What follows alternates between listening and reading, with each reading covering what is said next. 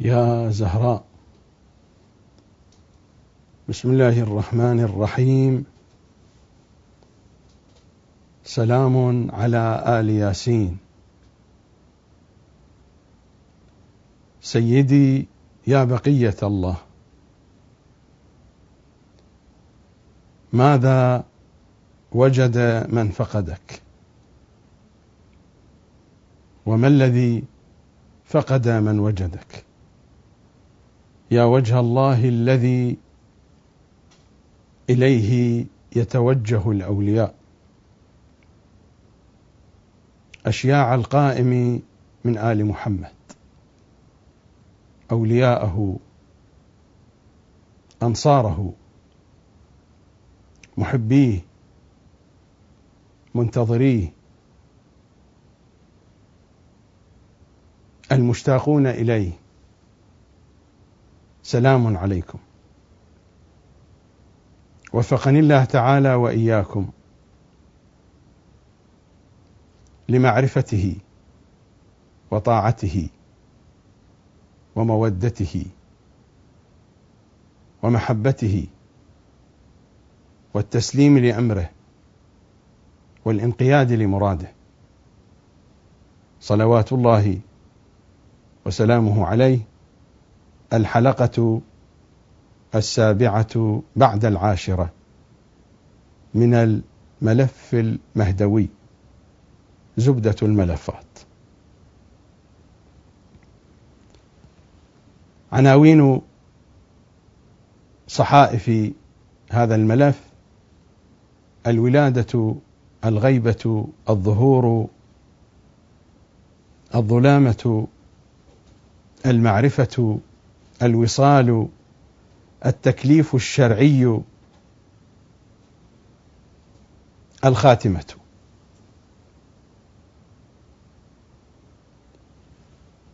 ولا زلنا في العنوان السادس الوصال. وصال الإمام مع شيعته. ووصال الشيعة مع إمامهم تارة بنحو اللطف الجلي وأخرى بنحو اللطف الخفي. وآخر كلام كان في الحلقة الماضية ما وصل بنا الحديث إلى ما ذكره المرجع المعاصر السيد كاظم الحائري في كتابه الإمامة وقيادة المجتمع فيما يتعلق بإمام زماننا ومن حاجته إلى الإعداد النفسي والفكري. وكذلك ما ذكره العلامة الشهيد السيد محمد باقر الحكيم في مقال كتبه في مجلة رسالة الثقلين التي يصدرها المجمع العالمي لأهل البيت في طهران. ثم ما أعاد كتابته في كتابه دور أهل البيت عليهم السلام في بناء الكتلة الصالحة. وذلك من حاجة الإمام إلى التجارب كما قال كي يتكامل ذاتيا ويصبح مؤهلا لقيادة العالم. وقد بينت في الحلقة الماضية بأن هذه الأقوال الركيكة وهذه الأقوال التي هي في غاية سوء الأدب مع الإمام المعصوم صلوات الله وسلامه عليه وفي غاية قلة المعرفة بمقامات أهل البيت نحن نرفضها جملة وتفصيلا وبينت الطريق إلى رفضها بعد أن وضعت قواعد من لسان الإمام الحجة صلوات الله وسلامه عليه في معرفة مقاماته ومنازله. وهكذا كل كلام يمر علينا من عالم أو فقيه أو مرجع حيا كان ميتا قريبا منا بعيدا منا في كتاب في فضائية لابد أن نعرضه على موازين إمام زماننا صلوات الله وسلامه عليه ربما البعض لا يقبل هذه الموازين هذا شأنه وهو حر فيما يقبل وفيما لا يقبل.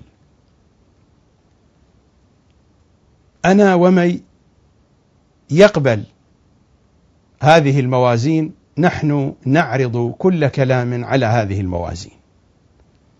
فعرضنا الكلام المتقدم لهذين العلمين فوجدناه يتناقض مئة في المئة مع كلام إمام زماننا فضربنا به عرض الجدار ضربنا بأقوالهم عرض الجدار ولا قيمة لها عندنا لهذه الأقوال ولأمثالها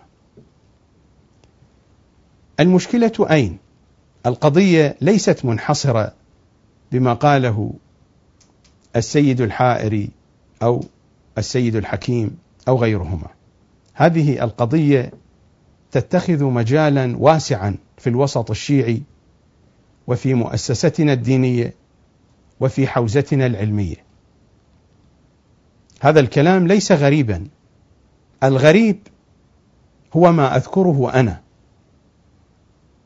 الغريب والشاذ هو ما أذكره أنا من خلال اعتمادي هذه القواعد التي أشرت إليها.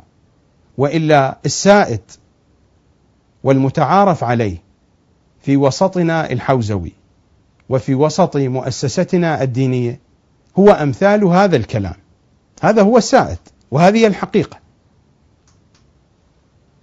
ربما البعض لم يكتب لم يتكلم ولكنه يحمل نفس هذه الأفكار وأسوأ من هذه الأفكار.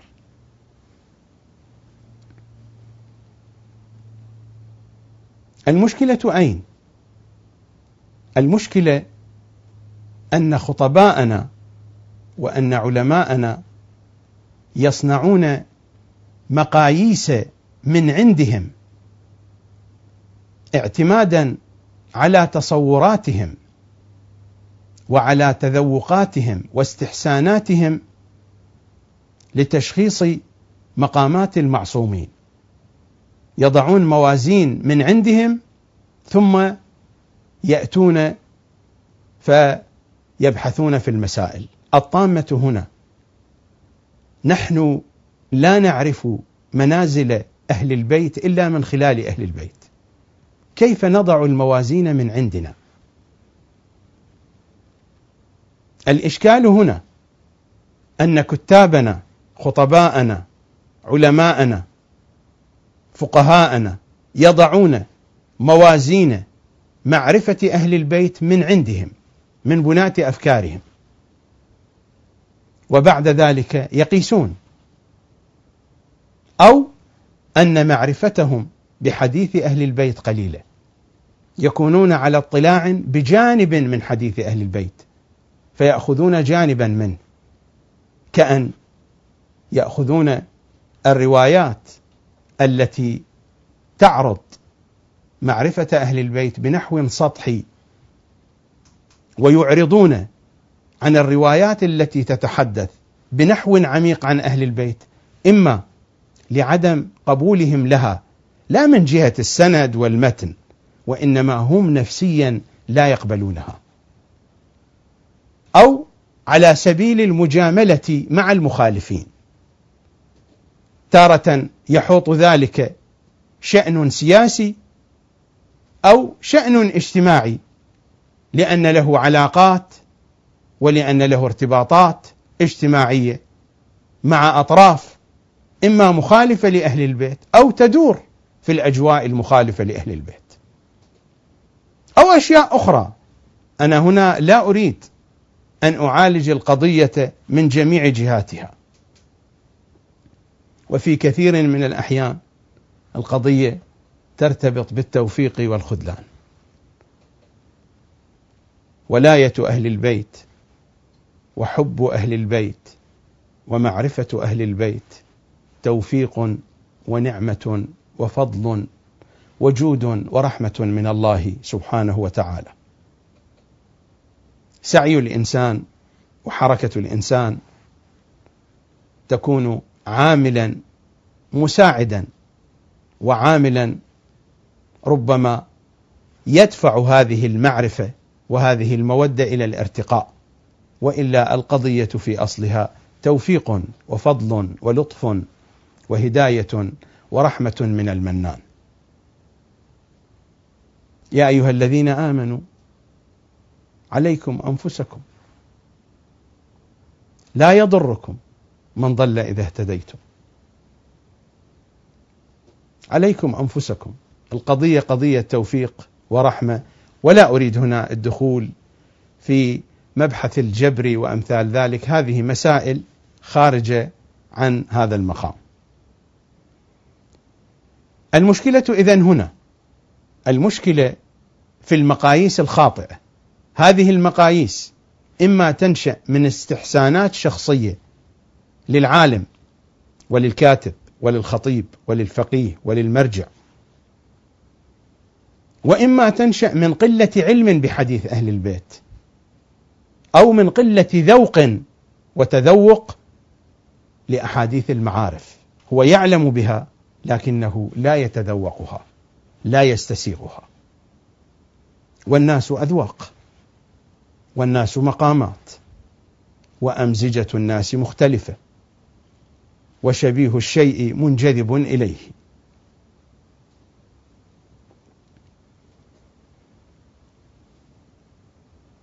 أما ما هو السبب الأكبر فيما وراء ذلك؟ السبب الأكبر في ما وراء ذلك خصوصا بالنسبة لأهل العلم ولأهل البحث ولأهل التحقيق والفكر أنهم يبحثون القضية في غير واقعها. كيف؟ أقرب المعنى. الذي يريد أن يصطاد السمك عليه أن يذهب إلى الماء إلى البحر أو إلى النهر كي يصطاد السمك. ومن أراد أن يدرس السمك وأحوال السمك وطبيعة السمك عليه أن يذهب إلى البحر إلى الماء. ومن أراد أن ينتج سمكا من بيض يملكه من بيوض السمك. عليه إما أن يذهب إلى الماء إلى البحر أو إلى النهر أو أن ينشئ بحيرة صناعية شبيهة بأجواء البحر والنهر. لا يمكن أن نبحث عن السمك في الرمال في الصحاري. ولا يمكن أن نربي الأسماك في الصحارى. لا بد من الماء. واقع السمك هو الماء. وهكذا لكل شيء واقع. هناك وعاء كبير هذا الذي يصطلح عليه الفلاسفة عالم نفس الأمر يعني الواقع الكبير الذي تقع فيه كل الأشياء في المنظار الفلسفي. ما يصطلح عليه بعالم النفس الامري أو عالم نفس الأمر. وهناك أوعية يمكن أن نقول عنها عوالم نفس أمرية صغيرة. وهذه ترتبط بالأشياء الحقيقية وبالأشياء الاعتبارية. الأشياء الاعتبارية التي هي صنيعة العقل وصنيعة الإدراك الإنساني وإنما يصنع العقل ويصنع الإدراك الإنساني القضايا الاعتبارية لأجل أن يتناغم في علاقاته مع الواقع المحيط به كي يكون على معرفة. العلوم مثلا العلوم العلوم العقلية أو حتى غير العلوم العقلية. المعارف كلها تقع في الحيز الاعتباري. العقل يقسم ويصنف ويضع تبويبات وتفصيلات ومصطلحات كل ذلك لأجل أن تسهل المعرفة وبالنتيجة لكل شيء واقعه. حينما نريد أن نتعامل مع روايات أهل البيت ومع أحاديث أهل البيت لا بد أن ندرسها في واقعها. ما هو واقعها؟ واقع هذه الروايات هو الوعاء الذي تصنعه نفس الروايات. لا بد أن نحيط علما إما بكل ما قالوا أو على الأقل بأغلب ما قالوا.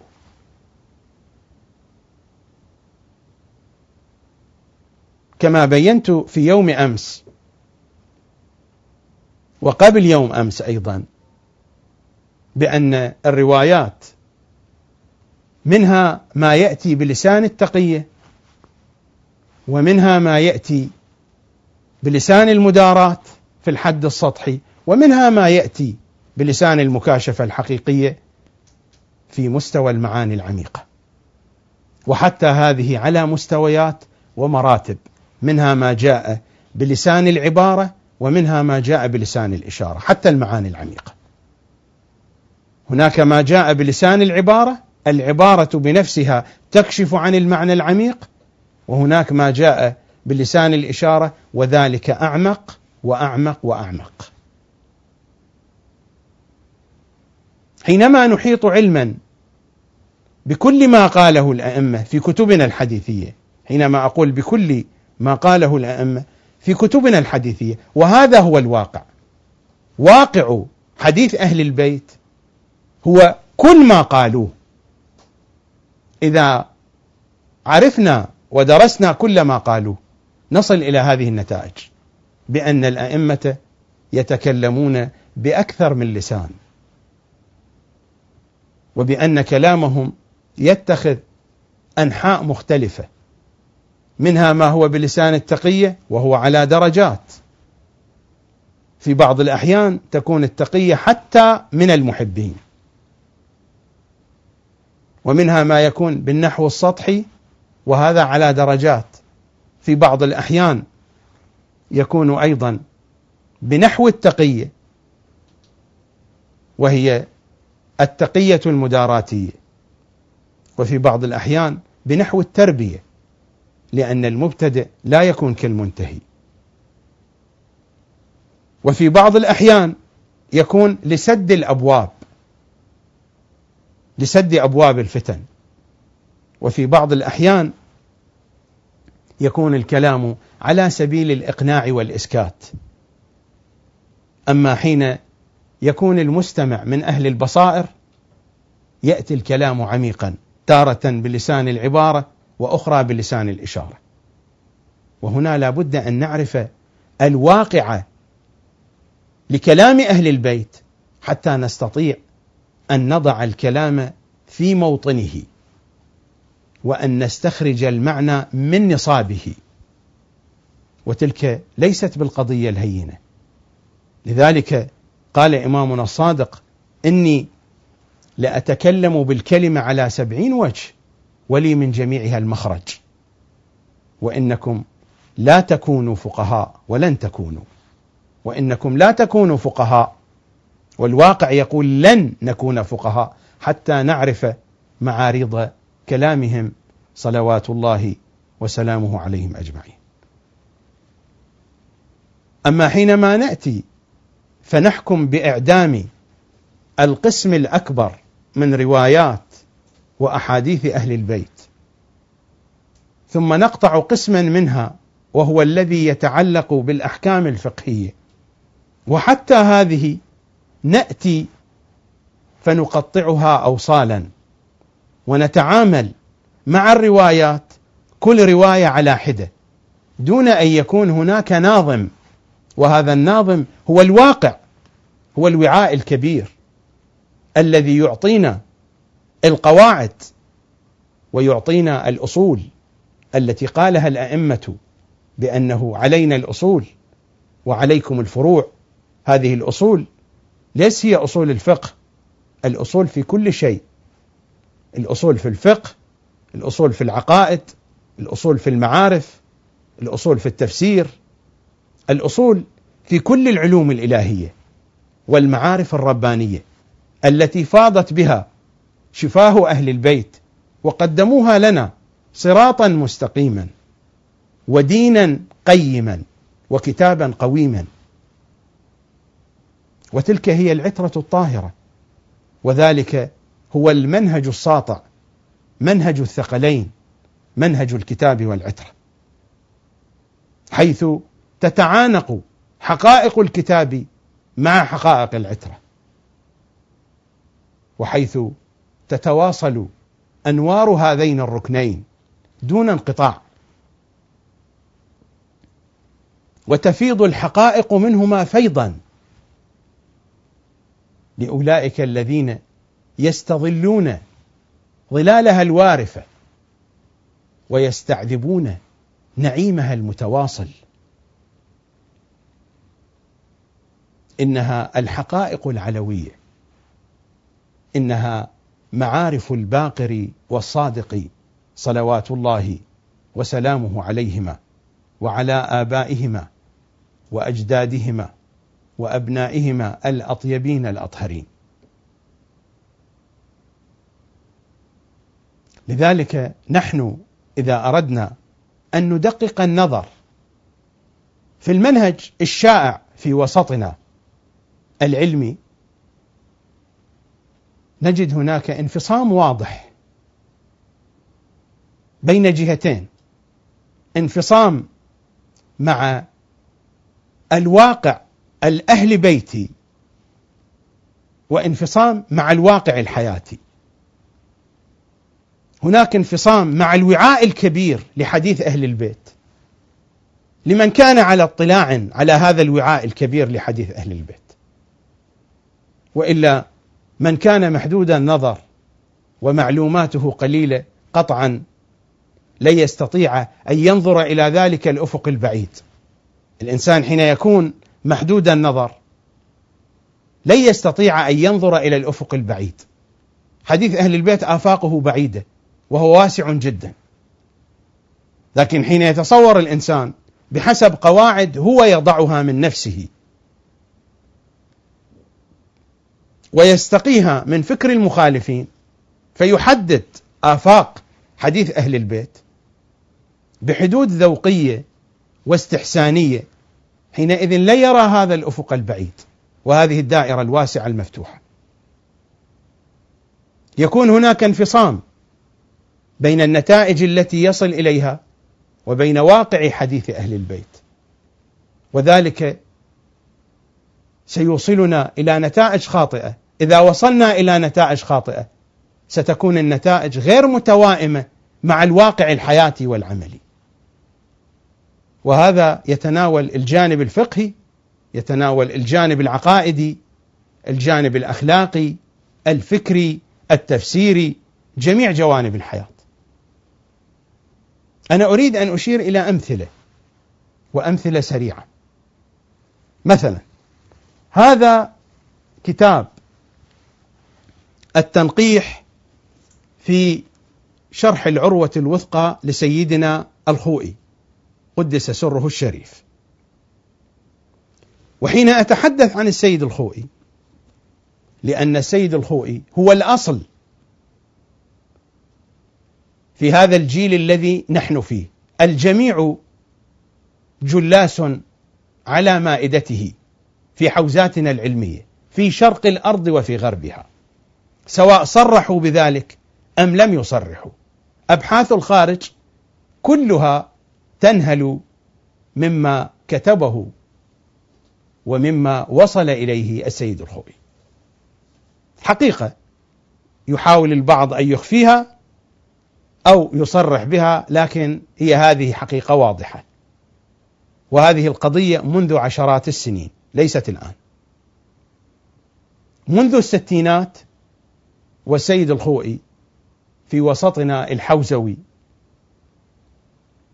إن كان في العراق إن كان في إيران إن كان في لبنان إن كان في باكستان وفي أي مكان آخر. هناك آثار لحوزة علمية منذ الستينات ومنهج السيد الخوئي هو المنهج الحاكم والمتسع. هذا هو الجزء الأول من كتاب التنقيح في شرح العروة الوثقى أبحاث الخارج لسيدنا الخوئي. رضوان الله تعالى عليه.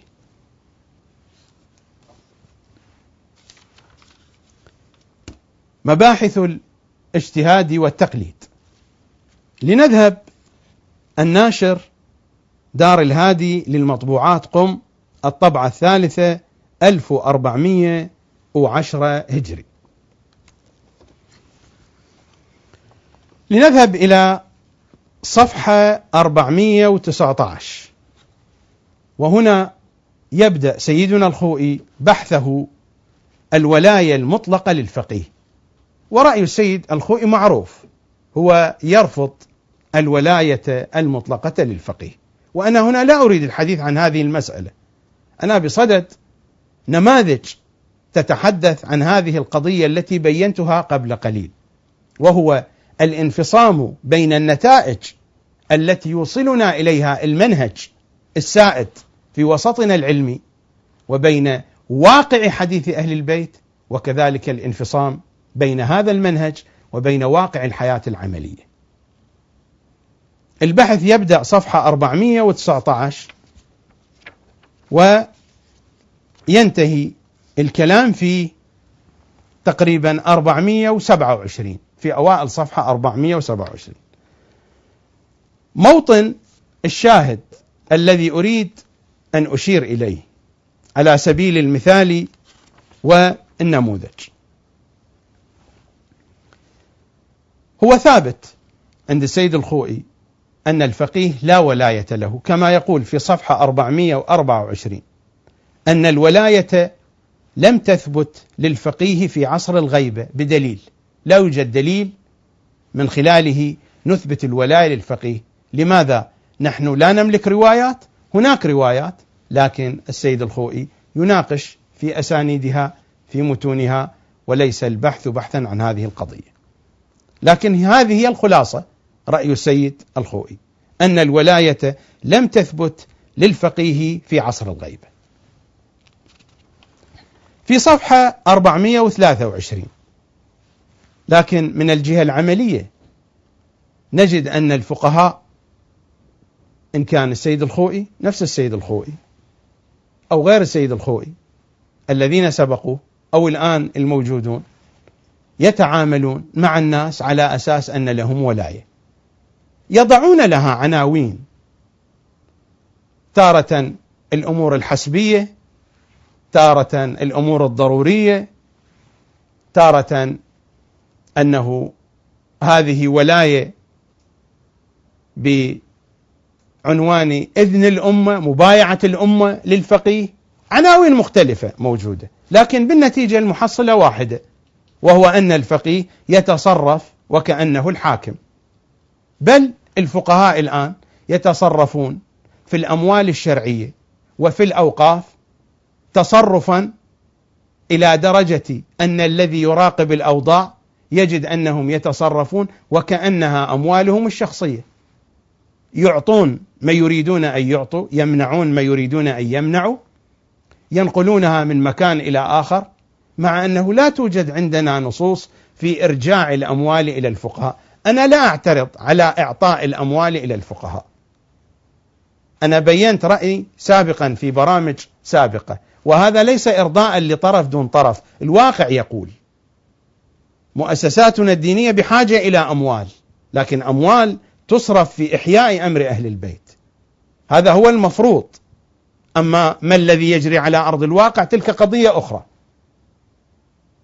وأنا لا أريد أن أناقش هذه القضية، لكن مع أنه نحن لا نملك ولا رواية واحدة تقول بإرجاع الأموال إلى الفقهاء لكن الفقهاء يفرضون على الناس أن يرجعوا هذه الأموال إلى وكلائهم ولا يقبلون إرجاع الأموال إلى غير وكلائهم. مع أن القضية من أساسها غير موجودة. وأنا لا أعترض على هذه القضية. إذا كان في ذلك تنظيم لأمر الشيعة ولإحياء أمر أهل البيت فذلك شيء جميل. تنظيم الأمر والابتعاد عن الفوضى والتصرف على أساس الإدارة الحكيمة كل ذلك شيء حسن يتناسب مع حياتنا العصرية ومع الواقع الذي نعيشه ولا يشكل على ذلك عاقل إذا كانت الأمور تجري بالشكل المناسب. وأنا هنا لا أريد أن أناقش هذه الجزئيات.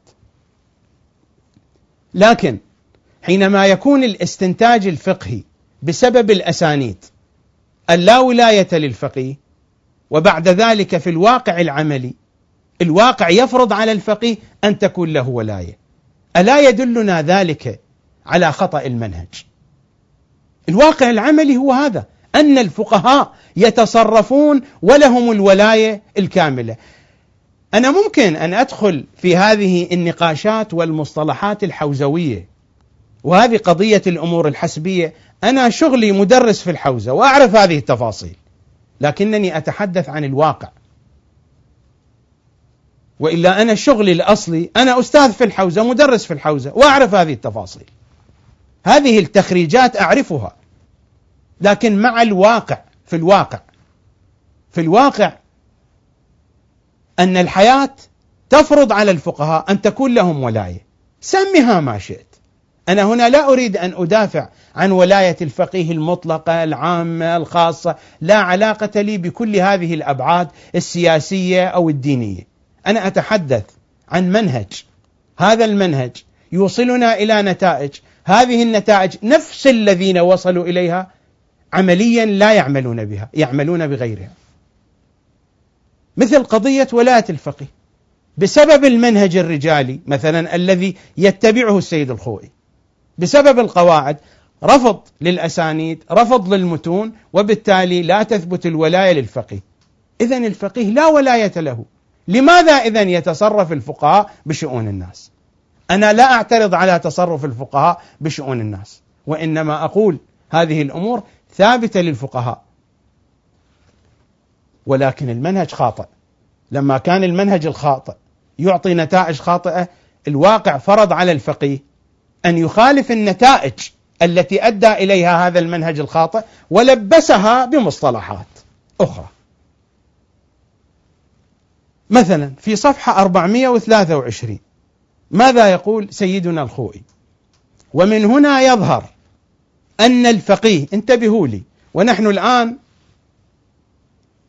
في أجواء عيد شوال وقضية الهلال. ماذا يقول السيد الخوئي ومن هنا يظهر أن الفقيه ليس له الحكم بثبوت الهلال. الفقيه لا ولاية له أن يحكم بثبوت الهلال. طبعا سيأتيني متفيقه ويقول بأن الفقهاء لا يحكمون وفقا لرأي السيد الخوئي وإنما يخبرون. الواقع ما هو؟ أن الناس إلى الآن مقلدو مثلا السيد الخوئي إلى الآن ينتظرون الأمر من مؤسسة السيد الخوئي والسيد الخوئي مات وراح. إلى الآن مقلدو السيد الخوئي ينتظرون ماذا يصدر من مؤسسة السيد الخوئي. لا أعترض على ذلك. إذا كان ذلك جزءا من تنظيم أمور الناس. ابدا. أنا لا أعترض على هذه القضية. لست معترضا أن مقلدي السيد الخوئي يرجعون إلى مؤسسة السيد الخوئي. ابدا لا عندي اعتراض. لا والله لا من قريب ولا من بعيد. لا شأن لي بذلك. لكن أريد أن أقول النتائج التي أخرجها هذا المنهج والواقع إذا كان الفقيه لا يحق له أن يحكم بثبوت الهلال. لماذا على أرض الواقع تكون القضية مقيدة بقول الفقيه؟ أليس هذا يعني أمر من امرين إما أن المنهج نتائجه خاطئة وإما أن الفقهاء لا يعملون بما وصلوا إليه من نتائج صحيحة. لكن الواقع هو هذا أن المنهج خاطئ نتائجه خاطئة لما يصطدم الفقيه في الواقع والناس يصطدمون في الواقع يجعلون الواقع هو الحاكم على الفقيه والحاكم على الفتاوى. سيأتي من يحاول أن يبحث عن تخريجات. نحن هذا شغلنا. نحن لا نبحث عن التخريجات والترقيعات. لتكون الأمور منكشفة وواضحة وجلية. الترقيعات سهلة. وهذا نوع من أنواع الأمراض الموجودة في وسطنا الديني. حينما نجد نقصا في مكان ما نبدأ نرقع. نحن كنا نعيش في إيران والكثيرون يتذكرون هذه الحالة. لما مثلا يصدر الأمر أو الحكم أو قل ما شئت من السيد الخميني حينما كان حيا بأن يوم غد هو إتمام عدة لشهر رمضان.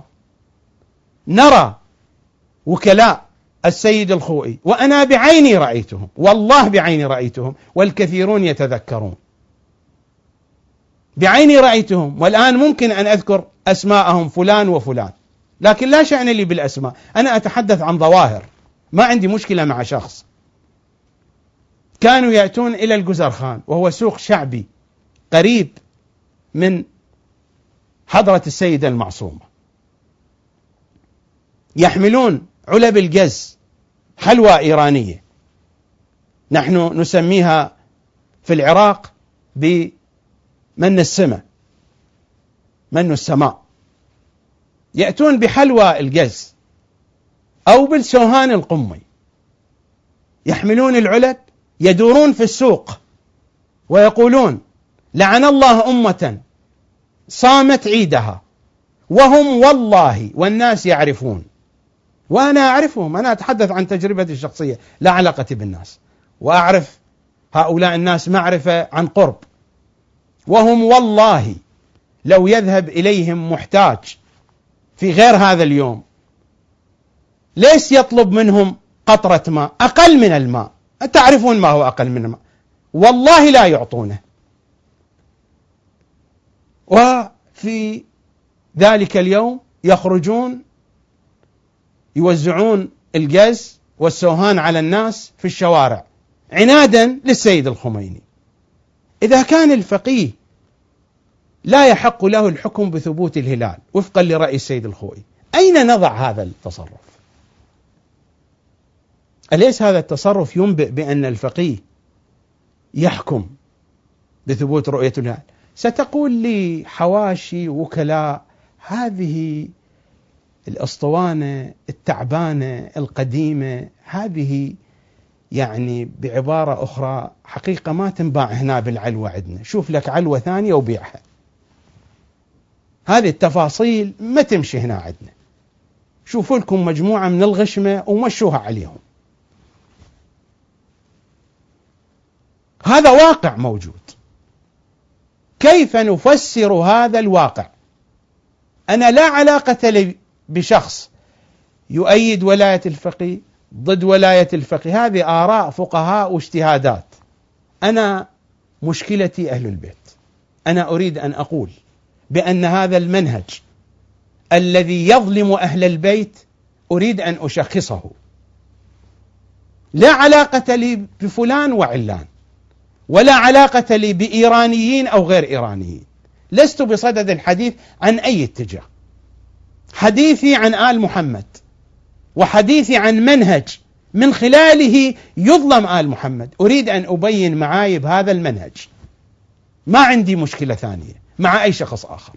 لا مع أي مرجع ولا مع أي وكيل ولا مع أي مدرسة ولا مع أي اتجاه. لأنه أساسا أنا لا محتاج لواحد منهم ولا أعبأ بما يقولون.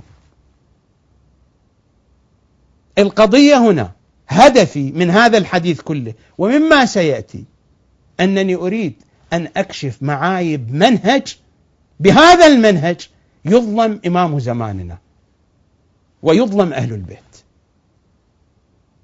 وهذا المنهج يغطى بتقديس وباغلفه والواقع الحياتي والعملي يكذبه. فحينما يقول الفقيه هكذا ومن هنا يظهر أن الفقيه ليس له الحكم بثبوت الهلال.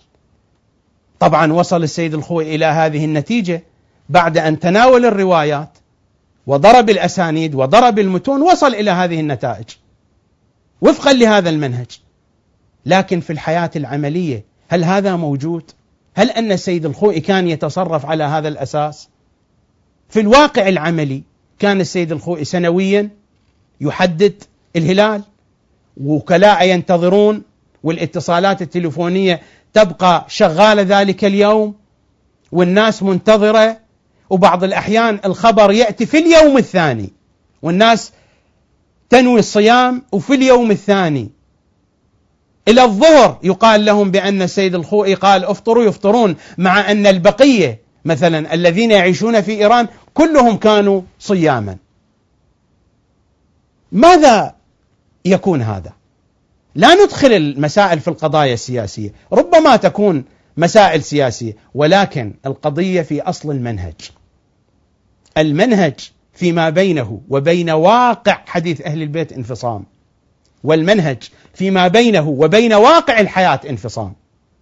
ولا يمكن أن يكون هذا المنهج منهجا صحيحا وهو يتحلى بهذين الانفصامين. لا يمكن. لا يمكن أن يكون منهج أهل البيت ركام متناثر متناقض. القضية لا تقف عند هذا الحد. هذا مثال. ووالله لو أريد أن آتي بأمثلة من هذا الكتاب آتي بأمثلة كثيرة. ولكن أنا لا أريد أن أقف أشهر أو سنين في هذا البرنامج. أحاول أن أختصر وأقتصر بقدر ما أتمكن. منهاج الصالحين. الرسالة العملية لسيدنا الخوئي. وهذا هو قسم العبادات. هذه آخر طبعة طبعت في أيام حياته. الطبعة التي ألحق بها السيد الخوئي كتاب الجهاد. الطبعات القديمة لمنهاج الصالحين كتاب الجهاد غير ملحق بها. لكن آخر طبعة في أيام حياته طبعت ألحق بها كتاب الجهاد. وألحقه بنحو أقرب إلى الكتب الفقهية الاستدلالية. يورد روايات ويناقش الروايات. ليس على طريقة عرض المسائل الشرعية فقط. كتاب الجهاد صفحة 363 وهذه الطبعة هي الطبعة الثامنة والعشرون. مطبعة مهر قم 1410 صفحة 363 المسألة الثانية. السيد يقول سيد الخوئي إن الجهاد مع الكفار من أحد أركان الدين الإسلامي وقد تقوم الإسلام وانتشر أمره في العالم بالجهاد مع الدعوة إلى التوحيد في ظل راية النبي الأكرم صلى الله عليه وآله وسلم. طبعا أنا لا أريد أن أناقش هل أن الفتوحات كانت صحيحة أو غير صحيحة. هذا موضوع ثاني. ولكن يبدو من كلام السيد يرى شرعية الفتوحات. لا أريد الدخول في هذه القضية. إن الجهاد مع الكفار لأنه لو كان انتشار الإسلام بهذه الطريقة لكان أمير المؤمنين صلوات الله وسلامه عليه قام بأمر واحد بحالة واحدة من ذلك. في أيام خلافته. وعلى أي حال لا أريد الدخول الآن في هذه الجزئيات. نحن مع كلام سيدنا الخوئي. إن الجهاد مع الكفار من أحد أركان الدين الإسلامي. وقد تقوم وقد تقوى الإسلام وانتشر أمره في العالم بالجهاد مع الدعوة إلى التوحيد في ظل راية النبي الأكرم صلى الله عليه وآله وسلم. ومن هنا قد اهتم القرآن الكريم به في ضمن نصوصه التشريعية حيث قد ورد في الآيات الكثيرة وجوب القتال والجهاد على المسلمين مع الكفار المشركين حتى يسلموا أو يقتلوا ومع أهل الكتاب حتى يسلموا أو يعطوا الجزية عن يد وهم صاغرون. ومن الطبيعي أن تخصيص هذا الحكم بزمان مؤقت وهو زمان الحضور أي حضور المعصوم لا ينسجم مع اهتمام القرآن وأمره به من دون توقيت في ضمن نصوصه الكثيرة. السيد الخوي هكذا يقول. يقول بأن الآيات القرآنية أوجبت الجهاد والقتال على المسلمين. مع الكفار إما أن يسلموا أو يقتلوا. ومع الكتابيين إما أن يسلموا أو يعطوا الجزية عن يد وهم صاغرون. يقول الآيات مطلقة لا يوجد فيها تحديد أن هذا الجهاد الذي يصطلح عليه بالجهاد الابتدائي مشروط بحضور المعصوم. مطلقة. فتبقى الآيات مطلقة سواء كان المعصوم حاضرا أو غائبا. هذا مراد السيد الخوئي، يعني أن الجهاد الابتدائي مشرع في زمان الغيبة. هذا مراد السيد والتفصيل يأتي. لماذا؟ لأن السيد الخوئي يرفض الروايات التي قالت بأن الجهاد الابتدائي مشروط بحضور المعصوم، أيضا بواسطة هذا المنهج، أي منهج؟ منهج الرجال الذي يعمل به. يسقط الروايات مثل هذه الرواية التي يوردها الراوي يقول للإمام إن القتال مع غير الإمام المفترض طاعته يعني مع الخلفاء. إن القتال مع غير الإمام المفترض طاعته حرام مثل الميتة والدم ولحم الخنزير. الإمام ماذا يجيبه؟ هو كذلك هو كذلك. يؤكد هذا الكلام. رواية فيها تفصيل أنا لست بصدد تفصيل الرواية. لكن روايات موجودة عندنا عن الأئمة تمنع وتنهى عن الجهاد الابتدائي في زمن الغيبة لا بد من حضور المعصوم ومن إذنه. وكان الأئمة حاضرون. الأئمة كانوا حاضرين لكن لأن الأمر ليس بأيديهم وكانوا يمنعون أصحابهم من الخروج في الغزو مع خلفاء الجور آنذاك. وهذه قضية معروفة. السيد الخوئي لأنه يرفض هذه الروايات يضرب بها عرض الجدار. بسبب ماذا؟ بسبب المنهج الذي يعمل به. فتبقى عندنا الآيات. الآيات مطلقة. الآيات تقول بأن الجهاد واجب. ماذا يترتب على هذا؟ انتبه. في صفحة 365 بعد أن يرفض الروايات وفقا للمنهج الذي يعمل به. يقول وقد تحصل من ذلك بعد أن ضعف الروايات أن الظاهر عدم سقوط وجوب الجهاد في عصر الغيبة. وقد تحصل من ذلك أن الظاهر عدم سقوط وجوب الجهاد في عصر الغيبة وثبوته في كافة الأعصار لدى توفر شرائطه. وهو في زمن الغيبة منوط بتشخيص المسلمين من ذوي الخبرة في الموضوع. بالله عليك طبق لي هذا على الواقع كيف يكون. مدرسة السيد الخوئي ترفع عقيرتها ضد السيد الخميني في قضية ولاية الفقيه. ولها الحق لها رأيها. لكن لو أردنا أن نذهب إلى رأي السيد الخميني السيد الخميني يرى بأن الفقيه لا يحق له أن يتولى الجهاد الابتدائي. ولذلك حينما نذهب إلى رسالته العملية تحرير الوسيلة. تحرير الوسيلة للسيد الخميني. هذا الجزء الأول العبادات إذا نذهب بعد الأمر بالمعروف والنهي عن المنكر لا يوجد فصل في الجهاد وإنما فصل في الدفاع صفحة 445 هذا هو. فصل في الدفاع إذا يظهر لا أدري على فصل في الدفاع فصل في الدفاع وهو الجهاد الدفاعي حينما يغزو الغازون المسلمين حينئذ يجب الجهاد الدفاعي ولا يحتاج إلى إذن الفقيه وإلى ولاية الفقيه. ويجب حتى على الصغار في بعض الحالات، ويجب على النساء وعلى الشيوخ. في حالة الجهاد الدفاعي. يعني السيد الخميني الذي يقول بولاية الفقيه العامة المطلقة سمي ما شئت هو لا يذهب إلى أن الفقيه له الولاية في هذا الباب. هم يشكلون عليه بأنه قد أعطى للفقيه ما هو للإمام المعصوم، وهم عمليا يقومون بذلك. أنا هنا لا أريد المقارنة بين مدرسة السيد الخميني والسيد الخوئي، بالنتيجة هناك من يرى هذا الذوق وهناك من يرى هذا الذوق، والنقاش محتدم بين الفريقين. لكنني مع المنهج الذي نريد أن نحاكمه مع الواقع. يقول وهو في زمن الغيبة منوط بتشخيص المسلمين من ذوي الخبرة في الموضوع، من هم المسلمون من ذوي الخبرة؟ يعني العسكريين؟ يعني الجهاد الابتدائي يكون تحت ولاية الضباط؟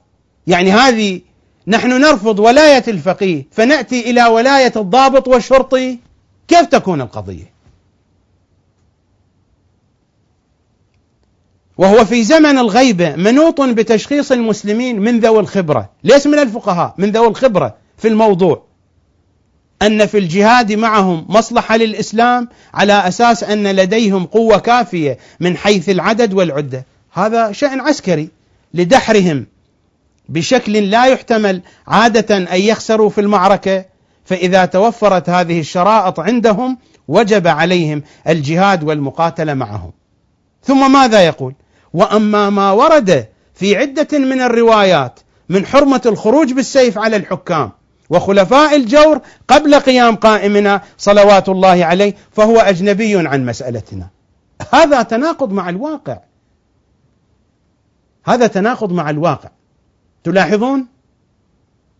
الروايات التي وردت عن الأئمة تقول بأن الجهاد الابتدائي مشروط بإذن المعصوم هو بسبب المنهج الذي يعتمده أسقط الروايات فصار في مواجهة الآيات. الآيات توجب الجهاد. هو أسقط ولاية الفقيه. الفقيه ليست له ولاية. لماذا؟ بموجب المنهج. الروايات التي تقول للفقهاء ولاية سقطت بموجب المنهج الرجالي الذي عنده. فماذا قال؟ قال بولاية الضابط والشرطي.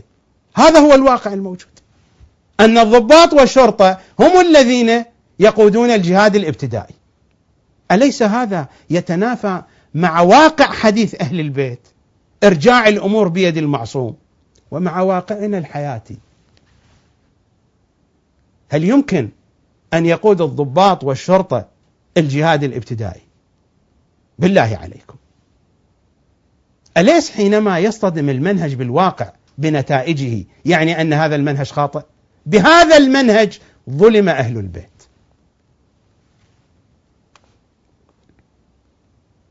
وهو في زمن الغيبه منوط بتشخيص المسلمين، وحينما يأتي الكلام مع الطامة الكبرى الطامة الكبرى وهم الحكام الجائرون يقول هذه قضية ثانية حرمة القيام بوجوههم. مع أن الموضوع الروايات فيه متضاربة بحسب الإمكان، روايات تقول بالقيام بوجوههم وتمدح الروايات الخارجة. وددت أن الخارجي من آل محمد خرج وعلي نفقة عياله. كما يقول الإمام الصادق الرواية في السرائر لابن إدريس الحلي. في نوادر السرائر. وغير ذلك روايات كثيرة الروايات التي تمدح الموطئين والممهدين روايات التي تمدح الخراساني واليماني. كل هذه روايات في زمن الغيبة. تمدح رايات واضحة. لكن السيد الخوئي يرفض هذه الروايات لماذا؟ يرفض هذه الروايات لأنها وفقا للمنهج الذي يتبعه هذه روايات ضعيفة. لا تقاوم المنهج الذي يسير عليه. وأما ما ورد في عدة من الروايات من حرمة الخروج بالسيف على الحكام وخلفاء الجور قبل قيام قائمنا ولكن في الانتفاضة السيد الخوئي الواقع أجبره أن يشكل حكومة محلية في النجف. هو لم يكن سببا في الانتفاضة. أنا لا أقول هذا ولكن الواقع أجبره أن يشكل حكومة وأن تتشكل محكمة تحاكم أعوان الظالمين. الواقع شيء والمنهج خاطئ. هذا هو الذي أريد أن أقوله. أنا لا أريد أن أحاكم السيد الخوئي. ولا أريد أن أحاكم الحوزة العلمية ولا علاقة لي بذلك. أنا كل الذي أريده أن أقول بأن أهل البيت يظلمون بهذا المنهج وهذا المنهج معيب. وعيوب هذا المنهج هو هذا. من جهة الجهاد يكون واجب على المسلمين والقادة الضباط والشرطة. من جهة ثانية حرمة الخروج على حكام الجور. وحكام الجور يذبحون بنا. من جهة الضابط له ولاية والفقيه ليست له ولاية. كيف يصح هذا الكلام؟ الأمور في واقع حديث أهل البيت مردها إلى الإمام المعصوم. هذا المنهج يتعارض مع هذا الواقع. وفي نفس الوقت يتعارض مع الواقع الحياتي. ثم بعد ذلك يضطر السيد الخوئي في آخر الكلام ماذا يقول؟ يقول أنا لو قلنا بمشروعية أصل الجهاد في عصر الغيبة فهل يعتبر فيها إذن الفقيه الجامع للشرائط أو لا؟ يظهر من صاحب الجواهر اعتباره بدعوى عموم ولايته بمثل ذلك في زمن الغيبة. يرجع إلى هذه القضية. يضطر الواقع يفرض عليه أن يتدخل الفقيه وأن تكون للفقيه ولاية ويفرع. وهذا الكلام غير بعيد بالتقريب الآتي وهو أن على الفقيه أن يشاور في هذا الأمر المهم أهل الخبرة والبصيرة من المسلمين حتى يطمئن بأن لدى المسلمين من العدة والعدد ما يكفي للغلبة على الكفار الحربيين. وبما أن عملية هذا الأمر المهم في الخارج بحاجة إلى قائد وآمر يرى المسلمين نفوذ أمره عليهم فلا محالة يتعين ذلك في الفقيه الجامع للشرائط، يعني الواقع يفرض عليه فإنه يتصدى لتنفيذ هذا الأمر المهم، الآن بدأت المصطلحات من باب الحسبه مو مهم. على أساس أن تصدي غيره لذلك يوجب الهرج والمرج ويؤدي إلى عدم تنفيذه بشكل مطلوب وكامل. أليس هذا الكلام يكشف عن ضعف المنهج وعن خطأ المنهج. حينما يكون المنهج يقودنا إلى نتائج تتناقض مع الوعاء العام لفكر أهل البيت. الوعاء العام لفكر أهل البيت. أن جميع الأمور مربوطة بالإمام المعصوم. فحينما نسقط تدخل الإمام المعصوم في هذه القضية فقد خرجنا من الوعاء العام لفكر أهل البيت. وحينما نضع الولاية للضابط والشرطي سنصطدم مع الواقع. الضابط والشرطي ما خبرته في في الأحكام الشرعية. فيلجأ السيد الخوئي إلى أرجاع الأمر إلى الفقيه. والفقيه هو لا ولاية له في الحكم بثبوت الهلال. فكيف له الولاية في الحرب والسلم أليس هذه تناقضات واضحة وصريحة وكلها تشير إلى خلل المنهج؟ سيرفع صوته من يرفع بترقيعات. الترقيعات أنا أعرفها. لكن لنكن منصفين ومع الواقع. ونمشي مع الواقع. والقضايا أعمق وأكثر من ذلك. إذا نذهب إلى مجموعة فتاوى هامة. كتاب منية السائل. آخر مجموعة من الفتاوى صدرت من السيد الخوئي في آخر أيام حياته. هذا الكتاب الذي عرضته في برنامج ملف العصمة وأشرت إلى ما ذكره السيد الخوئي من اعتقاده بسهو النبي بسهو المعصوم. الكلام الذي جاء مذكورا في صفحة 224 كما يقول سيدنا الخوئي القدر المتيقن من السهو الممنوع على المعصوم هو السهو في غير الموضوعات الخارجية، يعني المعصوم يسهو في الموضوعات الخارجية. وهذا هو يتعارض مع رواية أهل البيت وأنا هنا لا أريد النقاش في هذه القضية العقائدية. لكن مثلا حين أذهب إلى السيد الخوئي وهو يسأل هل يجوز شرعا تسمية الإمام الحجة عجل الله تعالى فرجه الشريف باسمه الشريف الخاص في محفل من الناس؟ أم أن الروايات المانعة من ذلك تعم زمان الغيبة الكبرى؟ عندنا روايات كثيرة وكتب للعلماء ألفت في حرمة ذكر اسم الإمام الحجة وهذه الروايات مطلقة. السيد الخوئي يقول لا تعم تلك لزماننا هذا يعني الروايات التي حرمت ذكر اسم الإمام الحجة هي خاصة بزمن الغيبة الصغرى. قطعا السيد الخوئي ليس وحده يذهب إلى هذا الرأي؟ هناك جملة من فقهائنا أيضا يذهبون إلى هذا الرأي.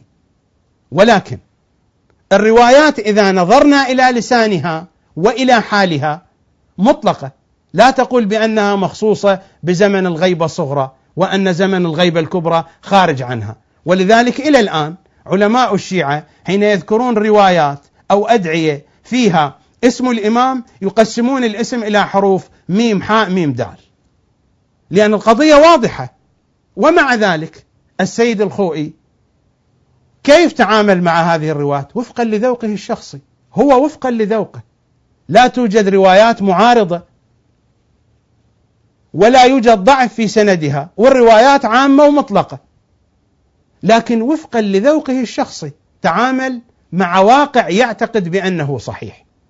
لكن في مكان آخر حينما يسأله سائل فيقول الأسماء المركبة مثل محمد باقر محمد صادق محمد مهدي إلى آخره. أسماء مركبة من اسم الرسول الأكرم وأحد ألقاب الأئمة وعليه هل يجوز تسمية المولود باسم محمد صاحب الزمان مثل ما سمينا محمد باقر محمد صادق. على غرار محمد باقر أم لا؟ وإذا كان ذلك جائزا فهل الأولى عدم التسمية تأدبا لمقام الإمام الحجة؟ عجل الله تعالى فرجه الشريف. السيد الخوئي يقول الأولى ترك مثل ذلك. نسأل السيد الخوئي عندك رواية في هذا؟ لا. من أين جئت بهذا الجواب؟ عندك آية؟ عندك رواية؟ لا توجد لا آيات ولا روايات. ذوقا. السيد الخوئي. لكن السيد الخوئي لو نظر في الروايات المحرمة التي تحرم ذكر اسم الإمام الروايات أرادت أن تجعل هذه الألقاب خاصة بالإمام المعصوم. هذه الروايات يمكن من خلالها أن نفهم هذا الحكم. لكن السيد الخوئي هو ألغى هذه الروايات.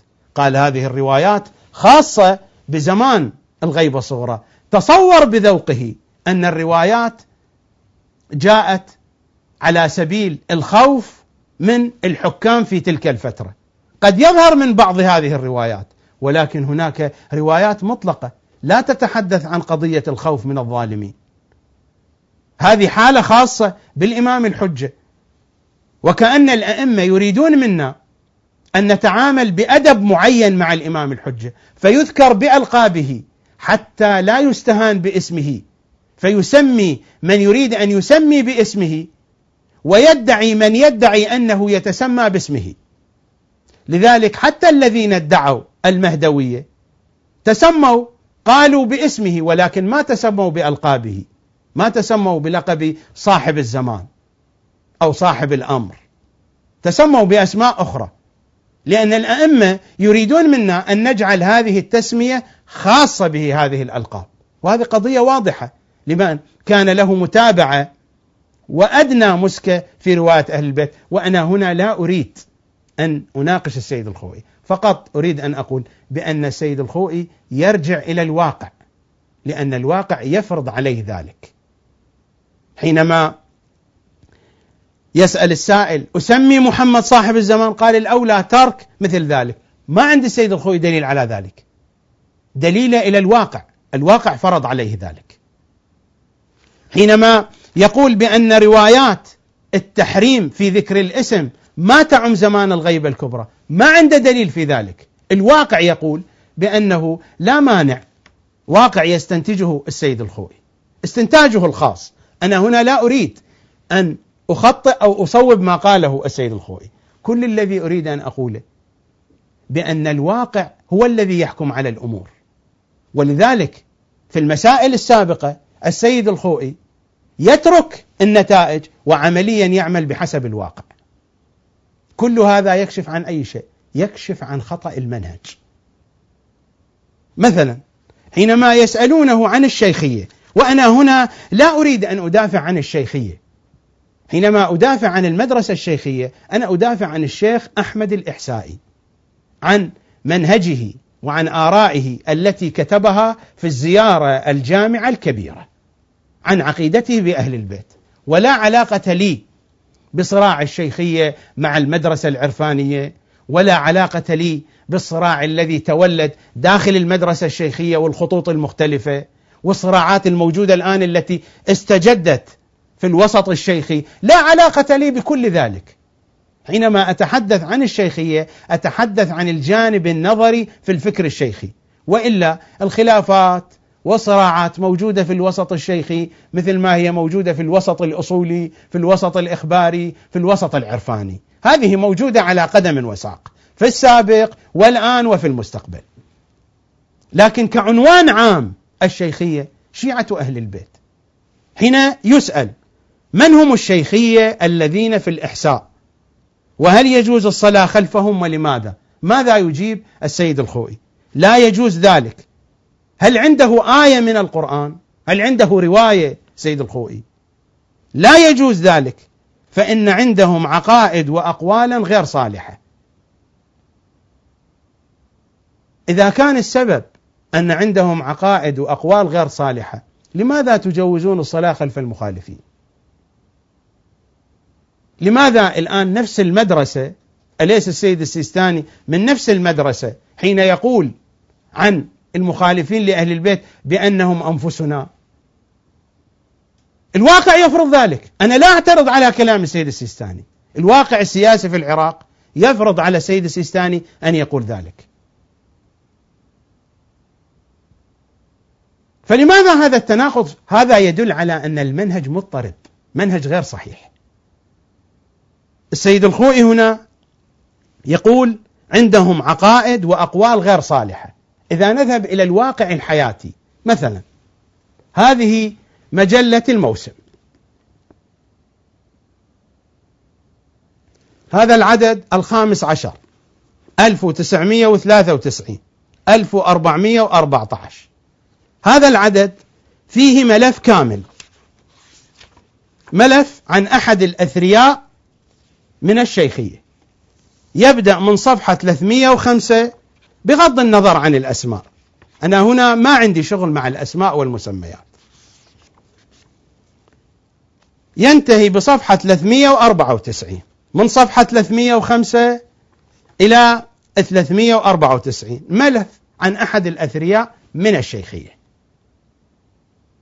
هذا الملف مليء بقصائد من وكلاء السيد الخوئي في مدح هذا الثري. وكلهم من الوكلاء المعروفين للسيد الخوئي. أتيكم بمثال من دون أسماء. مثلا. مثلا. أحد وكلاء السيد الخوئي وأغطي الاسم. لا أريد الاسم أن يظهر. أتدرون ما هذه؟ هذه قطعة من المخمل الأخضر منسوجة بخيوط الذهب ذهب. من أحد وكلاء السيد الخوئي وهو أيضا وكيل السيد السيستاني. يكتبها مديحا لهذا الرجل الثري. حتى يقول له شعوري في حبه صغته قلائد شعر بصمت الذهب. إلى آخر الأبيات ما أريد أن أذكر أسماء لأن الأبيات متضمنة إلى أسماء. قطعة من المخمل الأخضر منسوجة بالذهب من وكيل معروف للسيد الخوئي ووكيل هو أيضا للسيد السيستاني تهدى إلى هذا الرجل الشيخي. الواقع ماذا يقول؟ يقول بأن الشيخية هم شيعة وهم إخواننا. وهؤلاء وكلاء السيد الخوئي يدوسون ما يقوله السيد الخوئي بأرجلهم.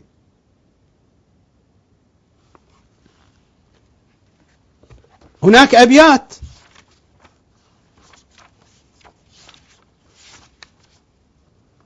أحدهم يكتبها لهذا الثري.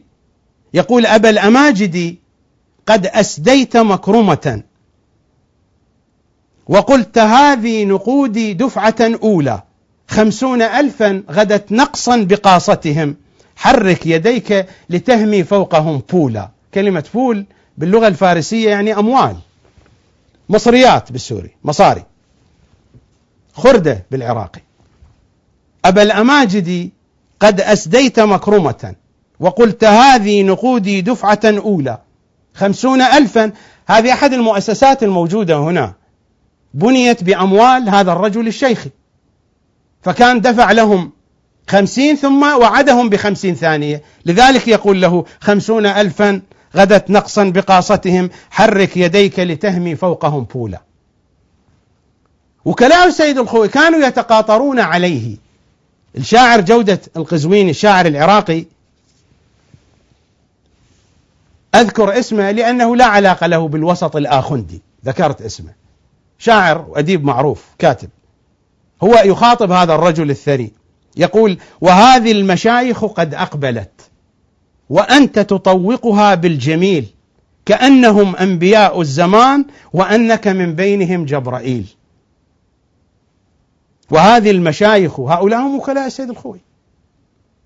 وهذه المشايخ قد أقبلت وصورهم موجودة وأسماءهم موجودة. أنا لا أريد الحديث عن الأشخاص. صورهم موجودة وأسماءهم وأشعارهم وتوسلهم به موجود. وهذه المشايخ قد أقبلت. وأنت تطوقها بالجميل كأنهم أنبياء الزمان وأنك من بينهم جبرائيل إلى أن يقول إشارة فيها شيء من الخبث. أبا ماجد طاح حظ الزمان إذا احتاج سائقنا للدليل. قضية واضحة. أبا ماجد طاح حظ الزمان إذا احتاج سائقنا للدليل. والقضية يعني ممتدة الأطراف. فقط أشير إلى نموذج من الذين جاء ذكرهم الشيخ الوائلي وهذه صورته. هذه صورة الشيخ الوائلي. من الذين كتبوا قصائد لهذا الرجل الثري. مثلا هذه قصيدة أبا ماجد لا الحمد يقوى ولا الثنى لشكر أياد من كبيض كرائم. أنا لا أعترض على الذوق الوجداني والعلاقات الوجدانية لكن حين أقول لماذا لم أجد بيتا واحدا عن الإمام الحجة في ديوان الشيخ الوائلي؟ أبا ماجد لا الحمد يقوى ولا الثناء لشكر أياد من كبيض كرائم. هذه للرجل وهذه بمناسبة ولادة مولود عنده. وافى نجيب فحي حمديا به شكرا لواهبه على الآلاء. قد أسعد الأبوين والأختين إذ وافى فهم فيه من السعداء إلى آخر أبياته. وهذه أبيات أخرى في عيد ميلاد حمدي الصغير. لعيون الصغير حمدي. طبعا القصيدة الأولى يؤرخ بها ميلاد هذا الوليد. بسقت أرومته فقلت مؤرخا هذا النجيب سلالة النجباء تأريخ ميلاد هذا الطفل الذي ولد. هذا النجيب سلالة النجباء يعني إذا تحسب بحسب الحساب الأبجدي يكون تأريخ الميلاد 1411 في عيد ميلاده عيد ميلاد الطفل الصغير لعيون الصغير حمدي عندي أي حشد من أمنيات وودي. إلى أن يقول إن ميلاده وشعري إيقاع أشاع السرور في كل بعدي فأروي إيقاعه. وأرخ لشعر لشقيق النجيب حمدي ابن حمدي. أنا لا أعترض على العلاقات الاجتماعية والشعر الوجداني وهذه قضية طبيعية في حياة الناس. لكن أقول هذا المنهج الذي يوصل هذه النتائج الخاطئة. وهذا تعامل وكلاء السيد الخوئي مع هذه الفرقة الضالة مع الشيخية. هو يقول هكذا وإلا أنا أضع تراب أقدامهم على رأسي كما أضع تراب أقدام كل محبي أهل البيت من المدرسة الأصولية الإخبارية العرفانية. كل محبي أهل البيت أضع تراب أقدامهم على رأسي. لكن المنهج يقود إلى هذه النتائج الواقع العملي هذا. أكبر المؤسسات التابعة للسيد الخوئي في لبنان. أليس؟ المجلس الشيعي الأعلى الذي كان يترأسه أيام السيد الخوئي الشيخ مهدي شمس الدين. أكبر المساجد في بيروت مسجد الإمام الصادق التابع لهذه المؤسسة المنضوية تحت لواء السيد الخوئي. من الذي بناه؟ ألم يبنه الميرزا حسن الإحقاقي مرجع الشيخية في الكويت؟ هذه المساجد والمؤسسات والوكلاء أليس الواقع العملي يقول بأن هذه الفتاوى خاطئة؟ ولا تكون الفتاوى خاطئة إلا أن يكون المنهج خاطئ. وبنفس هذا المنهج يظلم أهل البيت. صلوات الله وسلامه عليهم أجمعين. وهذا المنهج هو المنهج الحاكم وهو المنهج السائد. وتلاحظون التناقضات واضحة. تناقض مع واقع فكر أهل البيت وتناقض مع واقع الحياة اليومي والعملي. والقضية تستمر أطرافها بعيدا وبعيدا في اتجاهات كثيرة.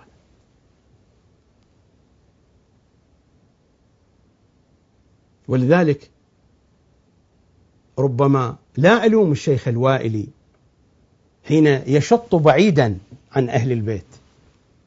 فالشيخ الوائلي لا يمكن أن يقاس بالسيد الخوئي ولا يقاس بهذه الجهابذ الكبيرة والأرقام الضخمة في الساحة الشيعية. ولكن الشيخ الوائلي هو ثمرة ونتيجة من نتائج هذا المنهج. مقاطع نأخذها من شيخنا الوائلي رحمة الله عليه. نستمع إلى بعض هذه المقاطع. نستمع إلى المقطع الأول. حجر على قبر الحسين جاي أقبل فضة أقبل خشبة ابدا. أنا واقف على موقف مو واقف على تراب لا. أنا جاي أقدر ألمح خلف الضريح. موقف.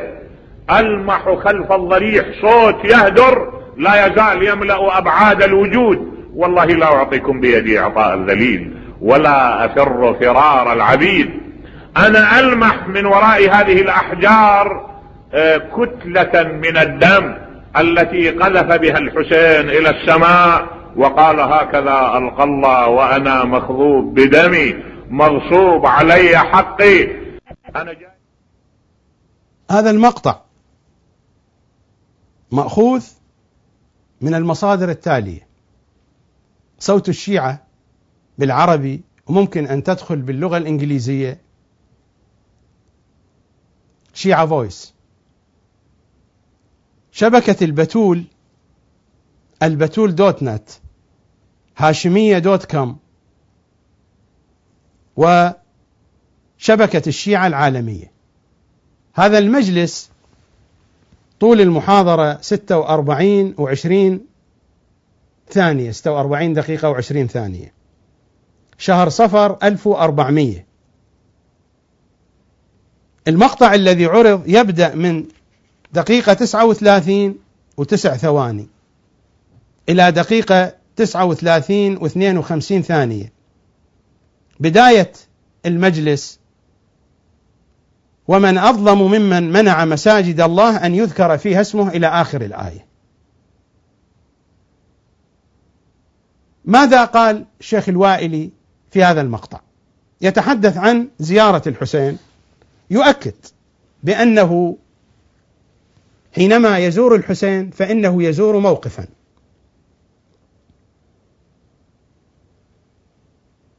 أنا لا أريد أن أقول بأن كلام الشيخ الوائلي بتمامه خاطئ لكن هناك سم يداف في العسل. الباحث عن الحقيقة يجب أن لا يغتر بالأبيات الشعرية وأنا لا أقول بأن الشيخ الوائلي يعني يحمل نية سيئة. ولكن هو خلاصة هذا المنهج. شيخ الوائلي هنا يؤكد زيارة الموقف وما موجود عندنا في الفقه الجعفري ولا في تراث أهل البيت ولا في حديثهم ولا في رواياتهم ولا في زياراتهم أننا نزور موقف. وهذه القضية تتكرر وتتكرر أكثر من ذلك. وتبتعد إلى درجة إساءة الأدب. نستمع إلى المقطع الثاني. ليقفوا على ذلك القبر لحظات ها؟ يستوحون من ذلك القبر معاني الفضولة والحقيقة الإنسان عندما يقف يعني يغلط اللي يتصور أننا إحنا واقفين على قبر. أكو بعض الناس يعني أتصور أنه واهمين. عندما يقولون أن هؤلاء مقابرية جايين يعظمون أبدا ما نعظم قبر ولا نعظم تراب. أنا ما جاي أقف على تراب. الواقع عندما أمر على ترى كربلاء أنا ما جاي أعظم لي تراب وإنما أعظم موقف تجسد على هذا التراب. أنا إذا وقفت على هذا التراب ما جاي أقف على تراب. وإنما أقف على قيم.